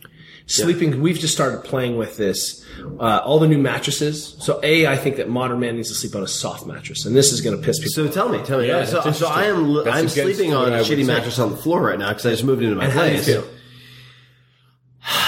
Let me retract one of my statements. It's not as only shooting mattress. I need. I'm sleeping in the. I have also been taking a very hot bath in sort of a Japanese style ofuro every night and magnesium. So I've been sleeping like a prince, but I have to buy a new mattress. So tell me, what should I do? Well, let's back up and talk about sleep hygiene. One is the room pitch dark. They've done studies where you can shine a laser on the back of someone's knee, and people pick it up as light. Like, you cannot have your phone in your room. You cannot have a TV in your room. It needs to be black as night. In fact, a good study just came out that showed that any light in your room can be the cause of so many problems around sleep apnea, some of this nighttime arousal problems. Wait, nighttime arousal? Like, I mean, like, you midnight bonus? It's like, it's too bright in the room. Yeah, it need to be dark. It needs to be quiet. So how you know how cheap a night mask is? Like, you're sleeping in a strange hotel as an executive. You know, I hate it. I can't find a good sleep mask. If you have a recommendation, tell me. But no, I have like shitty fucking airplane. There's one that has a small one that's a cup that doesn't get any. I would try it all. You mean like suntan bed type of thing? Not so tight, but there are a couple that are just a little bit smaller than a cup. Not a very obtrusive. Don't know you have it on. Earplugs. It needs to be silent in there. Yeah, I have like 3M and gunshot worthy. There's a lot of good research lately saying that you should eat your carbohydrates at night because that helps boost serotonin. You know, so if you're going to eat, you eat at night. That's what I've been doing, honestly, because I've been having these kind of businessy whatever the fuck, and it's like you'll have something like Indian, and you're like, all right, honestly, like I'm not going to be winning any bodybuilding competitions, so it's like I'm going to have some brown rice with this because it'll be disgusting. Give me some naan. Don't even go. Just say naan. You know naan. So, but at night, as long as I'm basically intermittently fasting, Al-Anon, up until lunch, it's fine. Like, well, that's right. So body fat comp. When can you control? So we used to say, you know, you need a big breakfast. Well, it turns out you don't need a big breakfast. Yeah. Maybe I like your model: protein, 30 grams of protein within 30 minutes. Like that's changed your family's dynamic a lot. Yeah. You need some protein in there because you've been fasting. Maybe some fat or just fat. Whatever you're doing, bulletproof coffee. If you want to put butter in your coffee, it's up to you. Get diarrhea from the coconut oil or whatever. That's dude, the fucking MCTs. Tell me about MCTs in your GI. Tell me. It's a fucking... you don't want to do that right before you go to the airport. Dude. Am I right? So what we're basically saying is if you add a bunch of coconut oil MCTs to your coffee in the morning, you're like a goose. Meaning you're gonna shit a lot, guys. Disaster pants. Yeah. So... But the sleep piece then is, you know, maybe some carbohydrate for dinner. Because you should probably, you know, Mark Sisson's like, hey, just keep it around 100 grams. Yeah. You know, and good luck eating 100 grams. That guy is a specimen. I give him credit. Like, I've met up with him. Like, that guy is, he walks the talk. But he also isn't freaked out. Like, he likes coffee and his little sugar in his coffee. Yeah. But because the rest of his life is organized around some exercise and sleeping enough, it doesn't throw the whole thing out of balance. Yeah. You can buffer it. You know, we're humans of adaptation, like, and we confuse that adaptation ability for survivability, right? For thrivability. And I think because humans are always, I believe, always working towards like thriving, otherwise we would have died off a long time ago. I mean, if you just care and feed the plant a little bit, you know, give the animal a little bit extra sunlight, a little bit of food, it blossoms again. I mean, that's really what we're doing. If you upregulate. And one of the cheapest, you're spending so much of your time asleep. It should be dark. It should be a little bit cold. What I would say is, what do you consider cold? You set your temperature at 60s. Okay. Yeah, I think I'm at 64. I'm happy. Perfect. That's fine. Well. This is not hot. But what I would say is going to bed hot fucks up your serotonin production. Unless you go into a Japanese bath or you take a hot bath so that you cool off quickly so that your blood is raised to the surface of your skin and then you have a rapid cooling period and then you sleep really well. So what's the rapid cool? What are you doing? I am getting out of a hot bath, toweling off, and then I'll continue to sweat and I will take a hot shower.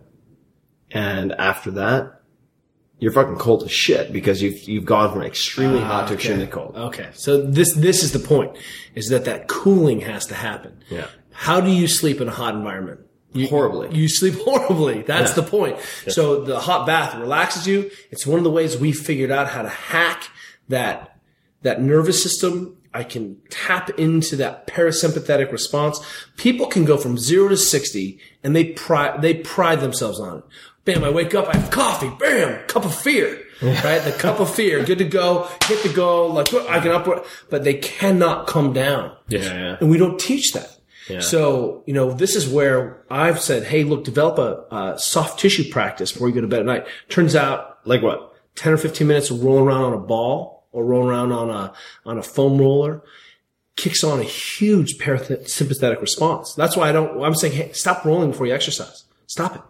Roll after your exercise to bring you down out of that sympathetic state. If you have something that's gristly, you're not rolling. You're trying to break up gristle so you can move correctly, right? But tapping into that, work on your diaphragm. Diaphragmatic breathing, weird how it matters so much for stress regulation. What would be, how would someone exercise that or practice that? Get a ball before you go to bed, put it on your body, roll around on the floor for 10 minutes and see what happens. Have you ever had a massage? Yes. How do you feel after the massage? Like you want to fight someone?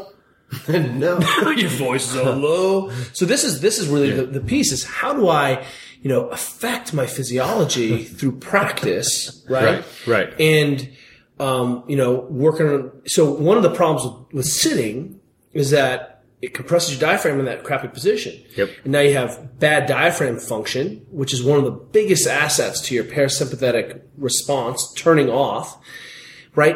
Do you know the incidence of bladder dysfunction relative to pelvic floor dysfunction in America, it's a big problem. It's because we sit so much. So if we look at the pelvic floor, we look at the diaphragm, both diaphragms in the same chamber, which are compromised from sitting. Yeah. Right now we have bladder continence, which is $1 billion industry with diapers for adults, for women. I love diapers. I'm kidding. Hell yeah. Sumo, I'm looking around. I see this room. But this is a lifestyle hack, you know, and I think that's it's cheap, it's low budget. Sleep better, you know. Why aren't you hacking your sleep quality? Yeah. You know, without drugs. Sleep's huge. I mean, by the way, Sleep Train, sell me on that pillow top. Oh, well, so. Oh, yeah, mattress and pillow. Jesus Christ. You got Give me this off. You did all this, David Blaine. And I'm out. Yeah, you did all this. Oh, we're out of time. You did all this misdirection. All right, so what I think is that most of the athletes I'm seeing, most of the people I'm seeing are extension sensitive. We sit. Yeah. And we're trying to exercise, and that puts us in, it means your pelvis, if it was like a funnel, you're tipping your funnel forward all the time. And that's putting a lot of stress on the joints. Imagine if I took your elbow and grabbed it and extended it, hyperextended it a whole bunch. Yeah. It would get irritated after a while. What's happened to your back? Yeah. So what happens is, for a lot of time, we were seeing men particularly who had a lot of disc pathology, right? They were lifting and exercising or working in these rounded back, and they were having disc problems. And we found that if we slept them in extension, we put them on a hard bed and they slept, but sleeping in a hard bed by necessity drops you into extension.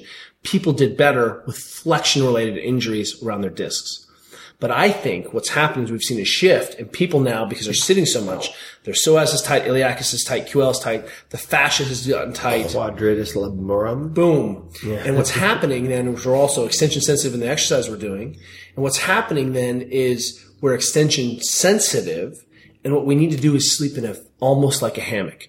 And if I can, you should wake up in the morning feeling awesome. You shouldn't have to get into the shower and be crippled to loosen up the lower back. And I think people listening will be like, holy crap, that's me. Yeah. And I tell my athletes, I want you to sleep on the softest surface you can get your hands on. And that doesn't mean memory foam, because the memory foam locks you into extension. Yeah. It means you need to spend some time. Here's a quick test that I've developed. Ready? It's very scientific. I'm ready. Lay on a bed at a sleep train or wherever you're going. If you have to on your back, if you cross your feet, your bed's too hard. Dude, I do that every night. Of course, because what you're doing is you're getting out of extension. Or you do the dreaded figure 4, you tuck one foot underneath the other foot, like the Heil Hitler of your legs. Well, you know what I'm talking about? I'll usually do like the sole of the foot to the inside of the opposite knee. Oh, very, very tree pose of you. Very tree pose. Very, very advanced and sensitive. That's interesting. Yeah, I need a softer bed then. And what that would mean. What says is it means, because some people are like, no, put a pillow underneath your knee. I'm like, so you need a prop to put you into flexion in your bed? Can you see how fucked that is? Why don't you get a softer bed? But check this out. So wait. Softer bed. What should people look for? Like, how do you find a softer bed? Are there any, like, whatever brands, lay on your bed, anything? Lay on the bed for as long as it takes. For if you have to cross your legs, it's too. You may be. Right, you should be able to sleep on the floor and not get up and be crippled. Like This is the issue. But we're not those people anymore. Yep. We're not. So before bed, foam roller, lacrosse ball, 10 minutes, hip flexor. No. What are like the top three? I'm not even talking about trying to address your movement dysfunction or the mechanical problem. I'm talking about trying to kick on your parasympathetic nervous system by doing soft tissue work. Okay, yeah. Like a little massage before you went to bed. Yeah. You know what I'm saying? So what would you hit? So check this out. We've talked about it doesn't matter. Put the ball wherever it hurts. Okay. You know? I mean, really, it's that. What are the most likely places to hurt? Piriformis, glutes. No, I think it's more simple. Hip flexor. Forehead. You can tell if a tissue is normal. Well, you should see we do the softballs into the temporalis and the masseter, and people freak out. That's and I'm like, oh, weird how that hurts. You've never worked on that tissue ever in your whole life. That's where I went mouth guard. Yeah, true. So I used to grind my fucking face to weird. So This posture of sitting forward around your back, right? Anyone who's been on a computer knows that position. My neck is killing me. What happens is your short neck flexors pull your jaw out of position, pulls it back. And it's one of the mechanisms for all the tightness that we're seeing in the jaw. And clenching your teeth, guess what? Causes a cortisol response. Totally. And cue being stressed out or not. I mean, like, it literally is connected 1-to-1 that way. Yeah. So, you know, you're like, oh, wear a mouth guard. That'll prevent you from grinding your own teeth down, but you're still fucking clenching your teeth at night. Right. Why do you need a mouth guard? Start asking the question, why? Well, it turns out I'm stressed and I sit in a shitty position and I don't do anything to manage that. Yep. Yeah. So, well, we've just got it. We just got a new bed because we took our other bed up to the mountains. But all the new beds, you can get a moldable frame. It looks like a Craftmatic adjustable bed. And I hate to say it, but there was a company that was ahead. You're ready for 40. I'm ready. Welcome to the show. Cheers. I'm ready. I don't have a boner and I sleep in a Craftmatic adjustable bed. Great. Pass me the wine. I'll just black out. But you can raise up the feet a little bit and put yourself in the soft mattress and in a little bit slightly better position and sleep. And what ends up happening, one of the things that wakes people up is their low back. They turn on their side. What does the first hour of your day look like? Do you have a ritual? Do you have a routine? I sleep till 7 o'clock every morning. I have two daughters. Yep. We have put it on them to wake us up. Mm-hmm. Yeah. So we put it on them, and then just get my kids out for school. Okay. That's it. Oh, by the way. Hold on. There's more to that. We hot tub. In the morning? All the girls. What time? 6:45, 7. Okay, so like as soon as you wake up, boom, hot tub. And if you have access to hot, and everyone knows, hot shower, you know, well, what's the mantra, like shit, shower, and shave? You know, like you're not. I haven't heard that. If you need to reset your whole system, shave your face, have a good one. Wait. But it was shit, shower, and shave. Shit, shower, and shave. Like you can change your whole life in a shit, shower, and shave. Yeah. Yeah. What about you, man? Justin, what is your morning routine? Do you have one? Also, I just got back on Vitamix. We grind greens into a tasty taste. You cannot eat enough vegetables as a human being. Dude, Vitamix is amazing. And really, like, have you tried? So the two things I've tried, I want to know what your cocktail is. Athletic Greens, I like a lot. I mix that with glutamine usually in the mornings because I'm lazy and I'm like, let me call it. Instead of laziness, I'll call it intermittent fasting. Yeah, right. But also mixing matcha with ice and water, just cold matcha. You like 4-Hour, I believe. Last time we had. Last time you tortured my hips and we were at your house. We had 4-Hour, which was very nice. What's your routine? Do you have more in your routine, Justin? That not so rigid as much as like, you know, I also have a, soon to be 7-year-old, 5-year-old and 2-year-old. And so it really just. It's full house. It is. I mean, and it's mostly waking to, you know, one or three of the children. And I typically start with about 20 minutes of like play with them. And then, you know, then I basically will just get ready and roll into the office. So I don't have like a morning like movement ritual that's formalized, but it's just more. I don't think you should lift heavy weights in the morning. It's hard. You just takes way too long to be prepped for that. Way too lazy. I feel like my pain threshold is so much higher based on all the amazing appropriated research from the Russians. Like I feel like my pain threshold is so much later in the late between 2 and 4 o'clock. Yeah, well, it's the way I've looked at it is sort of God, I have to look back. I wrote about this, which is why I absolved myself from remembering it. But something like 8 to 10 hours after waking. Okay. So for me, because I wake late, I tend to find sort of like 6 to 10 p.m. is when I can lift the most. That makes sense. Which isn't much. I'm like benching like 85 pounds. It's pretty sweet. How much you bench, bro? Yeah, never always goes back to that. So what's all right?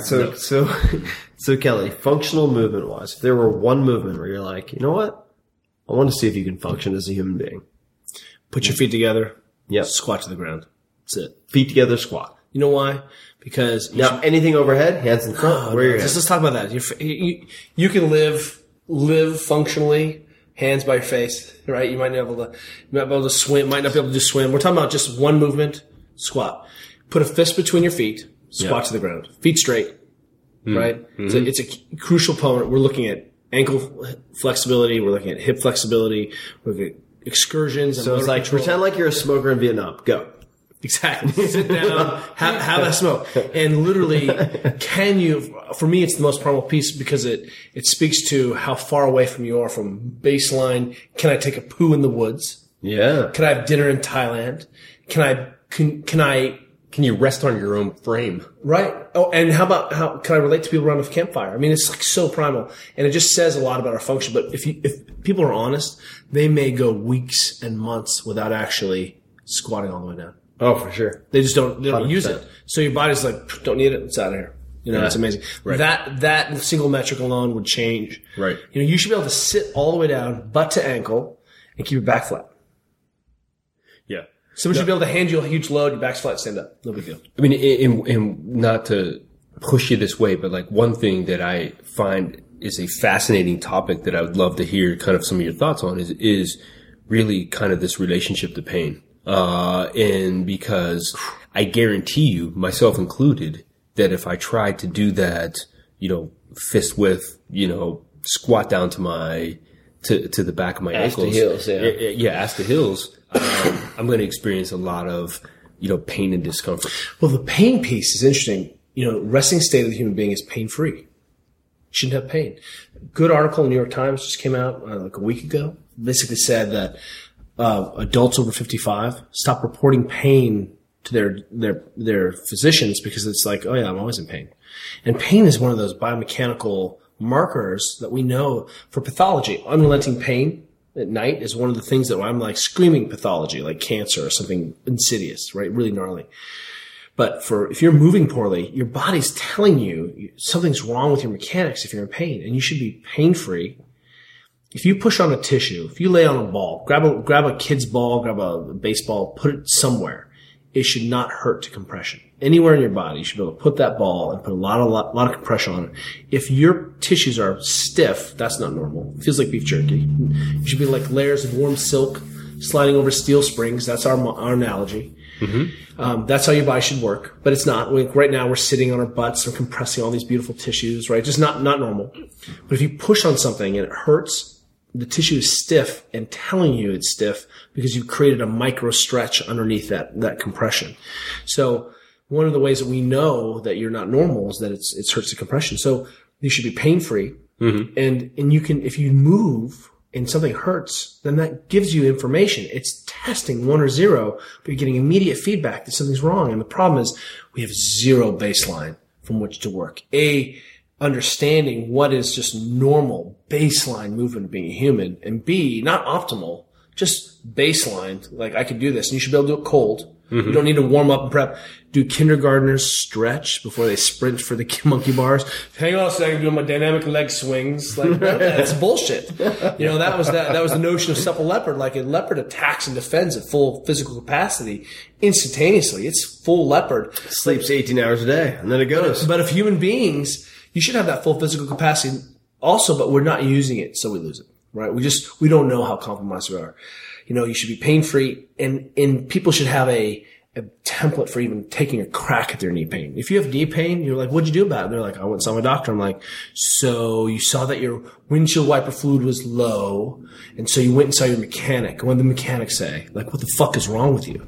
That, you know, why didn't you add windshield wiper fluid? And the problem is we have just disempowered people for generations. We have no idea of how to even basically do the simple maintenance. Right. No, and what would you say between kind of like what I would call chronic stable pain versus like an acute pain? Because I think it's a big thing that comes up in my practice where when somebody tells me that they have a joint that's in pain, or a part of their body that's in pain, I say, you know, what happened?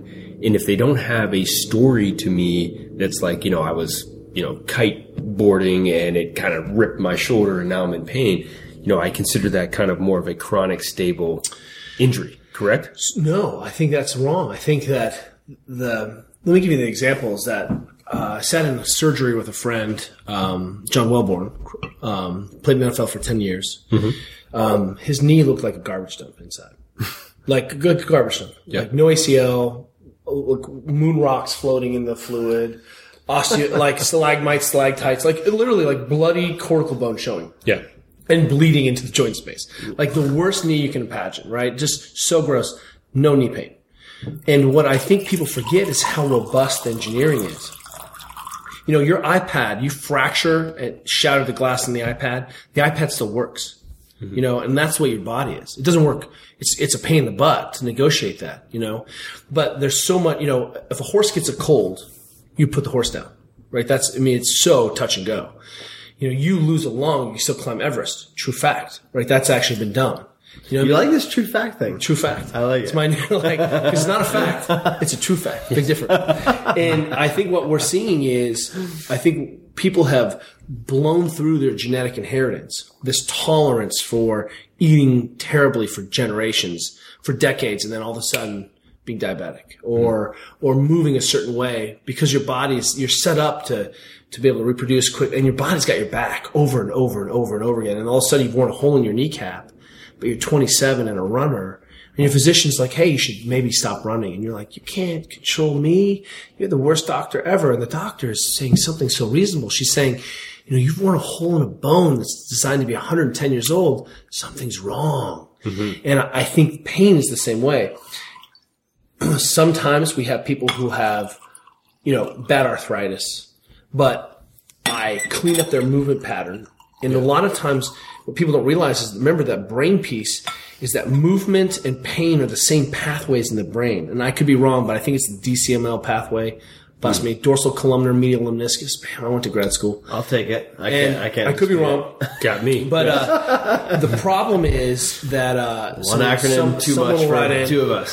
Someone will. The issue is that, you know, when you injure yourself, you shake it out, right? Because the movement blocks the pain. Yeah. And you can see this on YouTube. People get hurt. People get hurt and they run away. Ow, ow, and then run, right? Because the running blocks the pain signal, right? Well, it's like when I fucked up my thoracic spine, I had this doctor. I mean, there were a bunch of issues with him, but he worked with a bunch of hockey teams. Anyway, he started tapping my trap and he's like, hey, can you feel your pain? And I was like, no, that's really interesting. And he's like, yeah, exactly. He's like, all right, so let me then proceed to prescribe you a bunch of fucking unnecessary temporary drugs. But it's amazing how much that movement or even palpitation masks pain. That's right. And so what we know about with chronic pain people, I'm like, well, you have pain during the day? No, what happened? I laid down in bed. And at 1 a.m, woke up and my shoulder was throbbing. I'm like, well, what happened in bed? What happened was that you stopped moving and your brain got the full impact of your pain sensation. Gotcha. Right. So one of the aspects of this is, you know, if we movement and pain get mapped. So if something's going on painfully for over 2 months, over a month, it's a chronic pain state, chronic pain condition. And your brain starts to map the pain pathway with the movement motor pathway, and those become conjoined. So Yanda started talking about this. And one of the ways that we're able to help people get out of chronic pain is to give them a new motor program, i.e. you don't squat with your knees in. Sure. You move differently, and your brain recognizes. It's so sophisticated. You know, if you continue the iPad analogy, you need to know how the iPad swipes on and swipes off. Right. You don't need to know how the touchscreen interfaces with the software. That's already happening underneath. Right. You need to know how to turn things on and off. So if we can give people a brand new motor pathway, you squat a little more efficiently. Maybe I get you off that hot piece of bone, and maybe I also give you put the needle down in a brand new motor pathway that is pain free, and because that boded well for us. I mean, it's one of those survival instincts that if you're moving poorly, then your brain starts to remember, oh, you got injured this, even though the noxious stimuli is gone. Every time you move, you still get the pain sensation, right? This is the chronic pain conundrum. And so what we do is we burn out people's nerve roots, right? We do radio frequency ablation. We put them on. What is radio frequency ablation? They basically go in and sounds intense, and they fry out with radio frequencies, like radio waves. They burn the nerves of people's backs. Ouch. And then they're on. So you're like, let's turn these off. Let's turn them off. Let's pull the cords out. Because it's obvious, we don't know how to help you. Remember, your physician, and remember, I'm at drinking wine with a physician. Your physician is on your side.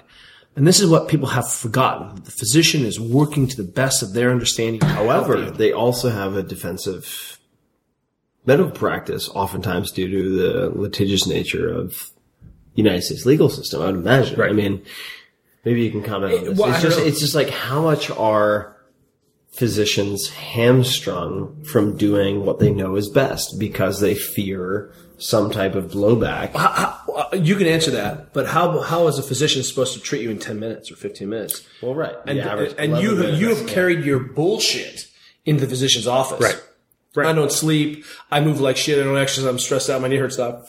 Right. Yeah. No, and I would say there's a trained cynicism that happens over time where you don't believe that people are going to be willing and open and empowered to change. And so you just end up like managing who they are. You know what I mean? And so like one of my big questions to you is basically like, is helping people to understand that there's a pain of injury and there's a pain of transition. You know what I mean? So when like one of your coaches, like, you know, Diane Fu, who I work with, you know, when she teaches me new moves or proper biomechanics, you know, 1 or 2 or 3 days later, I'm like, holy shit, you know, some of these muscles that I've never used properly before are like really talking to me. So I'll let Justin give the outsiders insight. Well, I mean, Diane Fu is an Olympic lifting, you know, subject material expert. And so she teaches me how snatch, to move, clean, jerk, and exercise.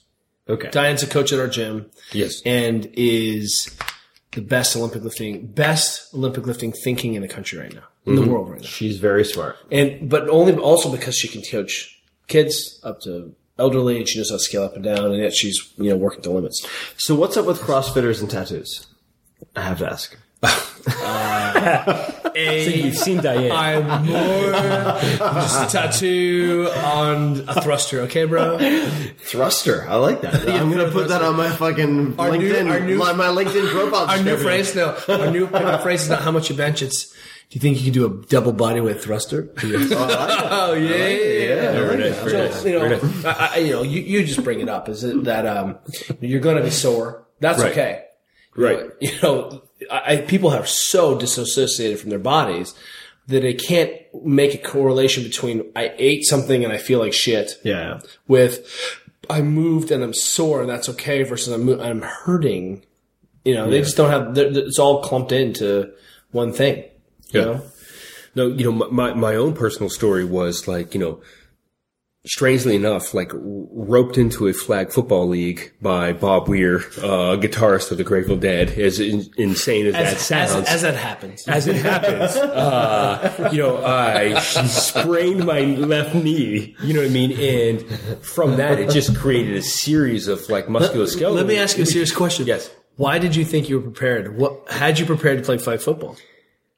No, it was I'm a doctor. I can do this.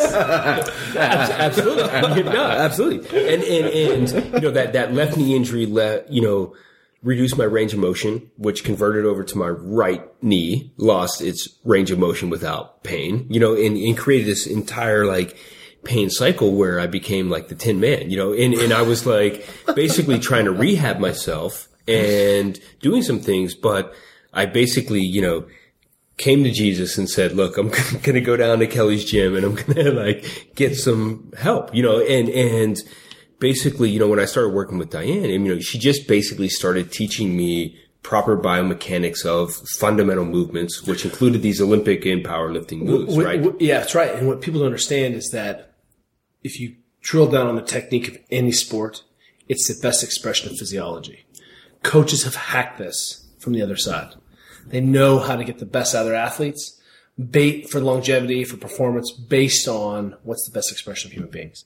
Yes. You know, and I think that's the global. Of course, there's some shortcuts, you know, NC2A is a great example of, you know, throwing kids on the bonfire because there's another kid coming in, right? I mean, that's exactly what we're seeing in the world. Pretty amazing business model. It's amazing.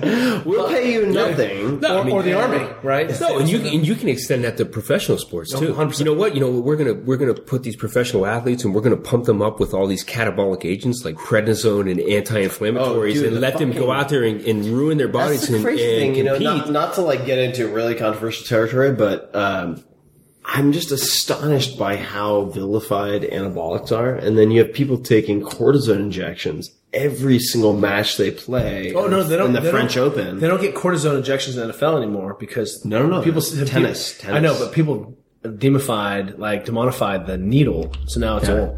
And I'm like, oh, great. So that's better. Less effective. Thank you, liver. No. I mean, if any athlete is out there, like I've been waiting all along for like players associations to kind of actually stand up for that same thing. It's like nobody bats an eye about putting a compromised athlete with some type of analgesic or catabolic agent to break down their tissue to enable them to perform when nobody's allowing them the kind of technology and enhancement of science to kind of give them some anabolic support. Yeah. And I'm not saying that you don't uncheck that system and you let people just kind of take anabolics, you know, unchecked and push the limits. I agree there has to be some limits and there has to be something to kind of monitor that.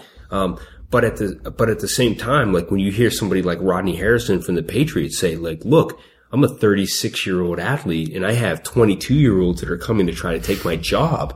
And if I'm enhancing kind of recovery and rejuvenation from this brutal sport, you guys are going to come down on me and judge me about that. I have talked to coaches. I think it's bullshit. I think high-level coaches in the NFL that have athletes show up the next day after a game primarily so they can move, so they can metabolize the turtle. Yeah. Oh, Jesus. Dude, we don't want you to go out and drink after this event because you don't realize what's in your system. Yes. Dude. And Toradol's and that's right. We've talked which about is this. A hard, big anti-inflammatory. Yes. And I don't think what people realize is there's even a connection between the Toradol, the anti-inflammatories that they're giving, and the severity of the brain contact. Right? Yeah. These things go past the blood-brain barrier. Yes. You know, suddenly we start to see greater brain bleeds because of it. I mean, like it's all matched up. I mean, like, we could go down this rabbit hole, but, I mean, right. We are so naive about what's happening in this sport. Right. And you have to understand that, like, something like corticosteroids and anti-inflammatories, they're basically designed from a survival instinct to sell the fucking long-term farm to get through the current situation. Yeah, the trial by fire that could kill you. Absolutely. Yeah. I mean, and it's really terrible that's allowed to occur without the compensatory enhancement of recovery. If you are listening and you go to the Football Hall of Fame speeches just last year, look at the number of coaches being crippled. Don Shula helped by 4 people across the stage to accept his award. And that's because he played football and then led this CEO lifestyle of not sleeping, culture of machoism, where he destroyed himself and now sitting down 16 hours a day. The stress. Yeah. And the poor nutrition and didn't support himself, you know, to be the highest level, high stress CEO in the same environment as like, hey, we've come through, we can keep these guys alive with cortisol and, you know, it means a disaster and those guys are crippled. And I mean, like that, remember, you have to come out unharmed at 1 rep over 1,000,000 reps. And we're not talking about trauma. That's an aside. Bad stuff is going to happen to you. We're just talking about the preventable disease. Yeah. Guys, I watched, Jim Harbaugh. I was like, I went to Candlestick for the last game. You know, and we had some kind of like sideline passes and I watched Jim Harbaugh like, you know, kind of hobble onto the goddamn field. And I was like, man, this is the fucking quarterback. You know what I mean? Like, how the hell, like, what are the rest of what's the condition of the rest of these people? 10, 20 years after. So this is just a random aside, but it's related. How does your work with high level military differ with professional athletes? Same. We treat the military guys like high level athletes, but with less resources. Explain. We know they're asleep. They don't have the option of eating well all the time. Yeah. You know, so my helicopter pilots come in, Apache pilots. They're just being sent out. What pilots? Apache pilots. Right? Oh, Apache. Yeah. Apache helicopter attack pilot. Yep, got it. And I'm like, are you eating yes or no? You know what I mean? Have you had water today? Yes or no? You know what I mean? Like A10, same thing. Like the amount of turnaround, guys are going to sit. So we look at them as as having less option. Yeah. So I expect more from the professional athlete, and I expect that the military athlete, the high-end military athlete, right, the tactical athlete, is going to be more compromised because they have fewer support sources. The military. Yeah. It's a disaster. Oh, dude, those guys are fucking amazing. I mean, it's just like because of 4-Hour Body, I mean, I've really realized I've had an interaction with 2 groups of folks that are very different but related. One is hedge fund guys. So hedge fund guys are either like Jabba the Hutt, Or they're like, I'm going to do the Ironman 3 times a year. And they're all, and they all listen to you. And I want NCT. Yep. So can you make me the guy from Limitless? Or, on the other hand, you have guys who were drawn to certain aspects of 4-Hour Body, like the ultra endurance chapter, particularly, that are Navy SEALs or Rangers or military guys. And I'm just fascinated and amazed by how much those guys do on so little, because they're like, yeah, you know what, my advantage, like, I'm good at metabolizing garbage, so like I can eat anything and I can go run a fucking 50-mile run, and like that's what makes me superior. And it's really fascinating to see. We've run this experiment though. So what is best practice? And the key is, my stepfather-in-law, whatever, is a engineer. It's complicated. I don't know what that means, but I'm going to go with it. But he calls it a boundary spanner, and you're a boundary spanner. And really the problem is that we have these siloed pieces of information, and people aren't looking at best practices at the community next to them because they don't think they can relate. Yeah. And so suddenly, if we can relate those communities, then we can start to kind of drill down on what's best practice. Yeah. You know, and Dean Karnassus. Yeah. He's a buddy. He's close by. Right. Such a stud. Like, a lot of it was made of, like, the fact that he, like, ordered a pizza one time at a, like, you know, and run. That guy eats like a monk. And then it matters less what does he need to eat. He knows his, during the marathons, he knows his macronutrient combinations. He's got things that doesn't upset his stomach. But, like, boom, comes back to monkdom. So he controls what he can control when he can control it. Yeah. And then there's other times he makes the best decision available to him. So if that's, I haven't eaten anything, and the only thing I have available to me is like Otis Spunkmeyer muffin, you're going to eat the Otis Spunkmeyer muffin. You know, Eric Cressy said really well. He's a performance baseball coach. Eric's cool, dude. He's cool. He can deadlift like a motherfucker, too. He's a big, strong guy. We're homies. And he was like, look, he's good at the shoulder mechanics. Yes. Are you going, I'm going to give my kid pizza if that's the only thing I can fuel them with for the day. Mm-hmm. I'm going to make the best choice that I have. And if we just have people make the best choice with the tools they have, already we see. Dude, I'm so happy you brought up Eric, because like I remember I asked him some like 2-liner question about the deadlift, and I was like, my right sartorius is really bothering me because of blah, blah, blah. Like, how should I modify my sumo? And he sent me a fucking dissertation. It was like 10 pages long, and I was like, you know what? You have no idea how happy this makes me that you are so obsessive about lifting heavy shit off the floor. The best coaches in the world are all talking. They're all talking. Yeah. And they're all comparing notes, and they're all showing each other all of their data and our practices, because we all realize that ultimately the thing that matters is the programming. How many times a week do you need to deadlift? I don't know. That's up to you and your coach, but not how to deadlift and the problems. So people are really generous, and people are still stuck in web 2.0. Yeah. I'm like, it's my secret sauce, that's bullshit. Right. 3.0 is people are like, here's my model. Here's my methodology. If I have something proprietary, we understand. But I mean, the real thinkers and innovators are just as transparent as can be, which is exactly what. Well, it's because the idea is worth next to nothing. It's the execution. That's right. Which is the hard part, which is worth everything. That's right. And if you have any confidence in yourself and your abilities, you don't have to hoard secrets. You share that. You know what I mean? And it's really the dynamic, because there's always that continuum of growth and understanding. And so, like, why do you have to create a proprietary product? Yeah. Give it away. There's always going to be this advancement. 100%. We're seeing. It's been exciting, and the coaches that we feel like are closed-minded and territorial are just really like that's why the 70s and the 80s happened. Shit didn't get involved. There's a real epoch right now. I keep talking about this epoch or renaissance where people are crossing boundaries. You and I, there's a physician talking to physio, talking to an entrepreneur, biohacker. Right. But like, we're all using the same language and working on the same sets of problems. How do we improve the human condition? Right. Simple. Yeah. It is. I mean, I want to be pain-free. I want to have, I want to be lucid and successful. And, I want to be functional, really functional when I'm 110. Right. And that's it. Yeah. No, and what you're alluding to too is that it's the intention in the expectation is kind of the primal drive. It's like, what do we want to create?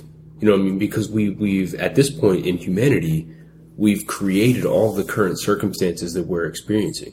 And so really the big question is kind of what is our expectations for ourselves individually and collectively?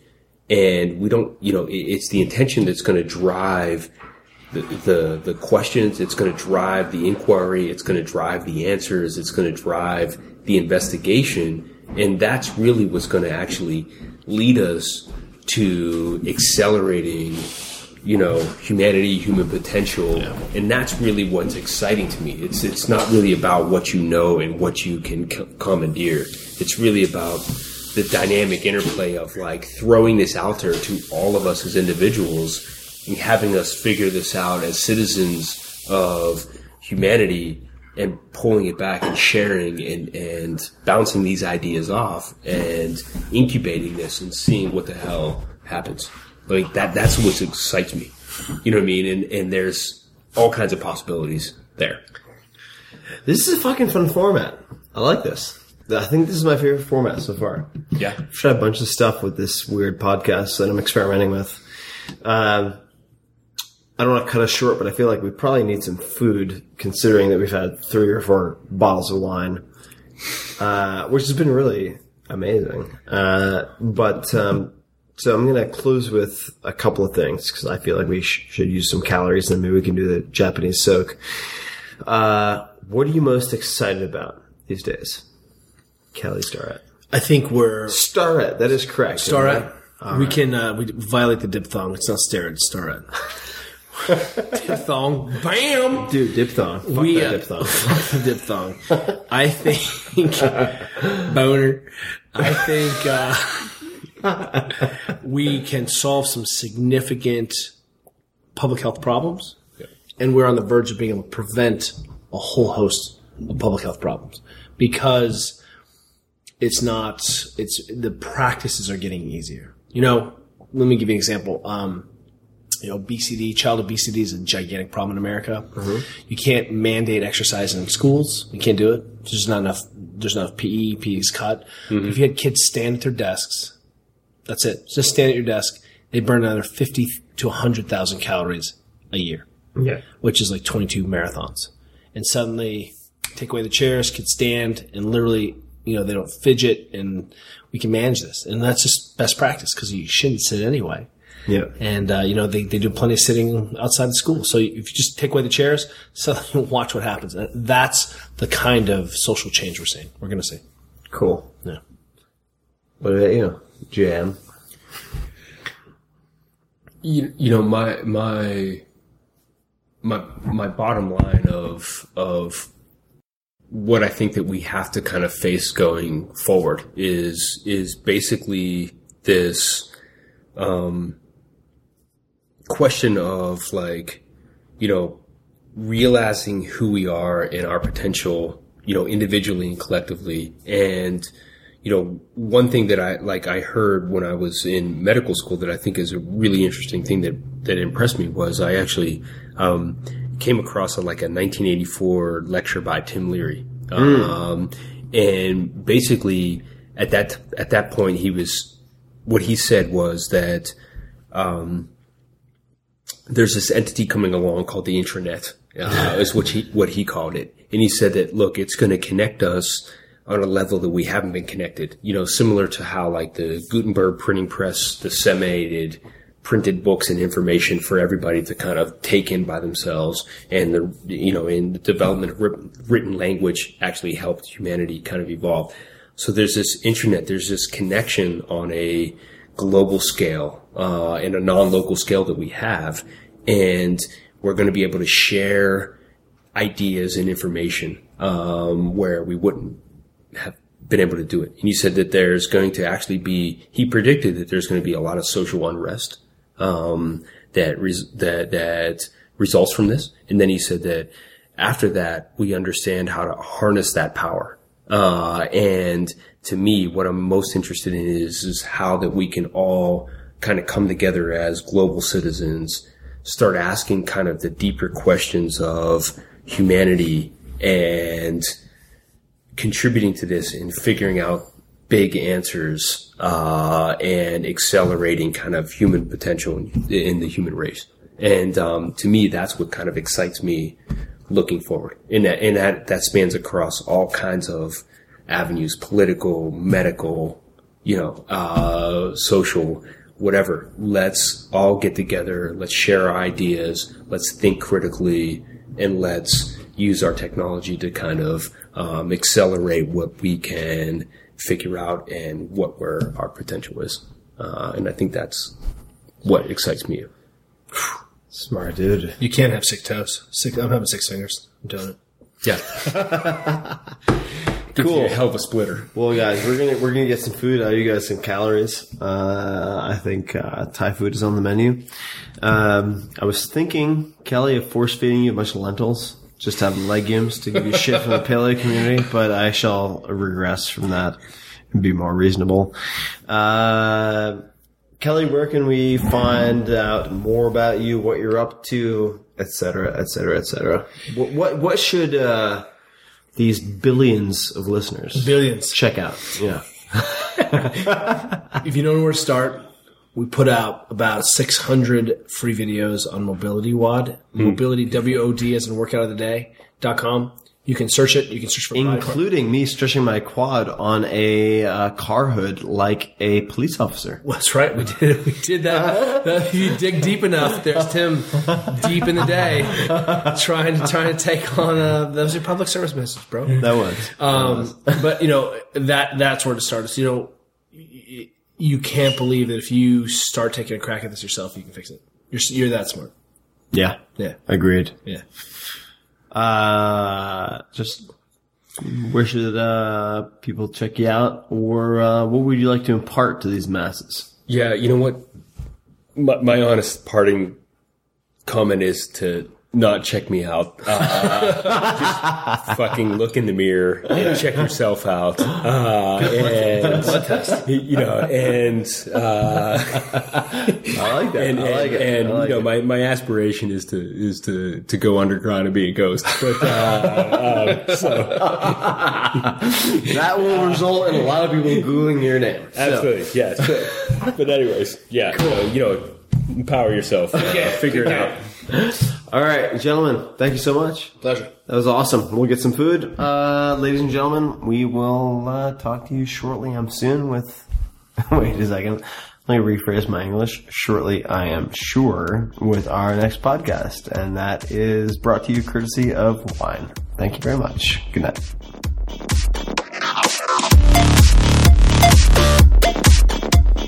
If you want more of The Tim Ferriss Show, you can subscribe to the podcast on iTunes or go to 4hourblog.com. FOURHOURBLOG.com. Where you'll find an award-winning blog, tons of audio and video interview stories with people like Warren Buffett and Mike Shinoda from Linkin Park, the books, plus much, much more. Follow Tim on Twitter. It's twitter.com/tferriss. That's TFERRISS. Or on Facebook at facebook.com/Tim Ferriss. Until next time, thanks for listening.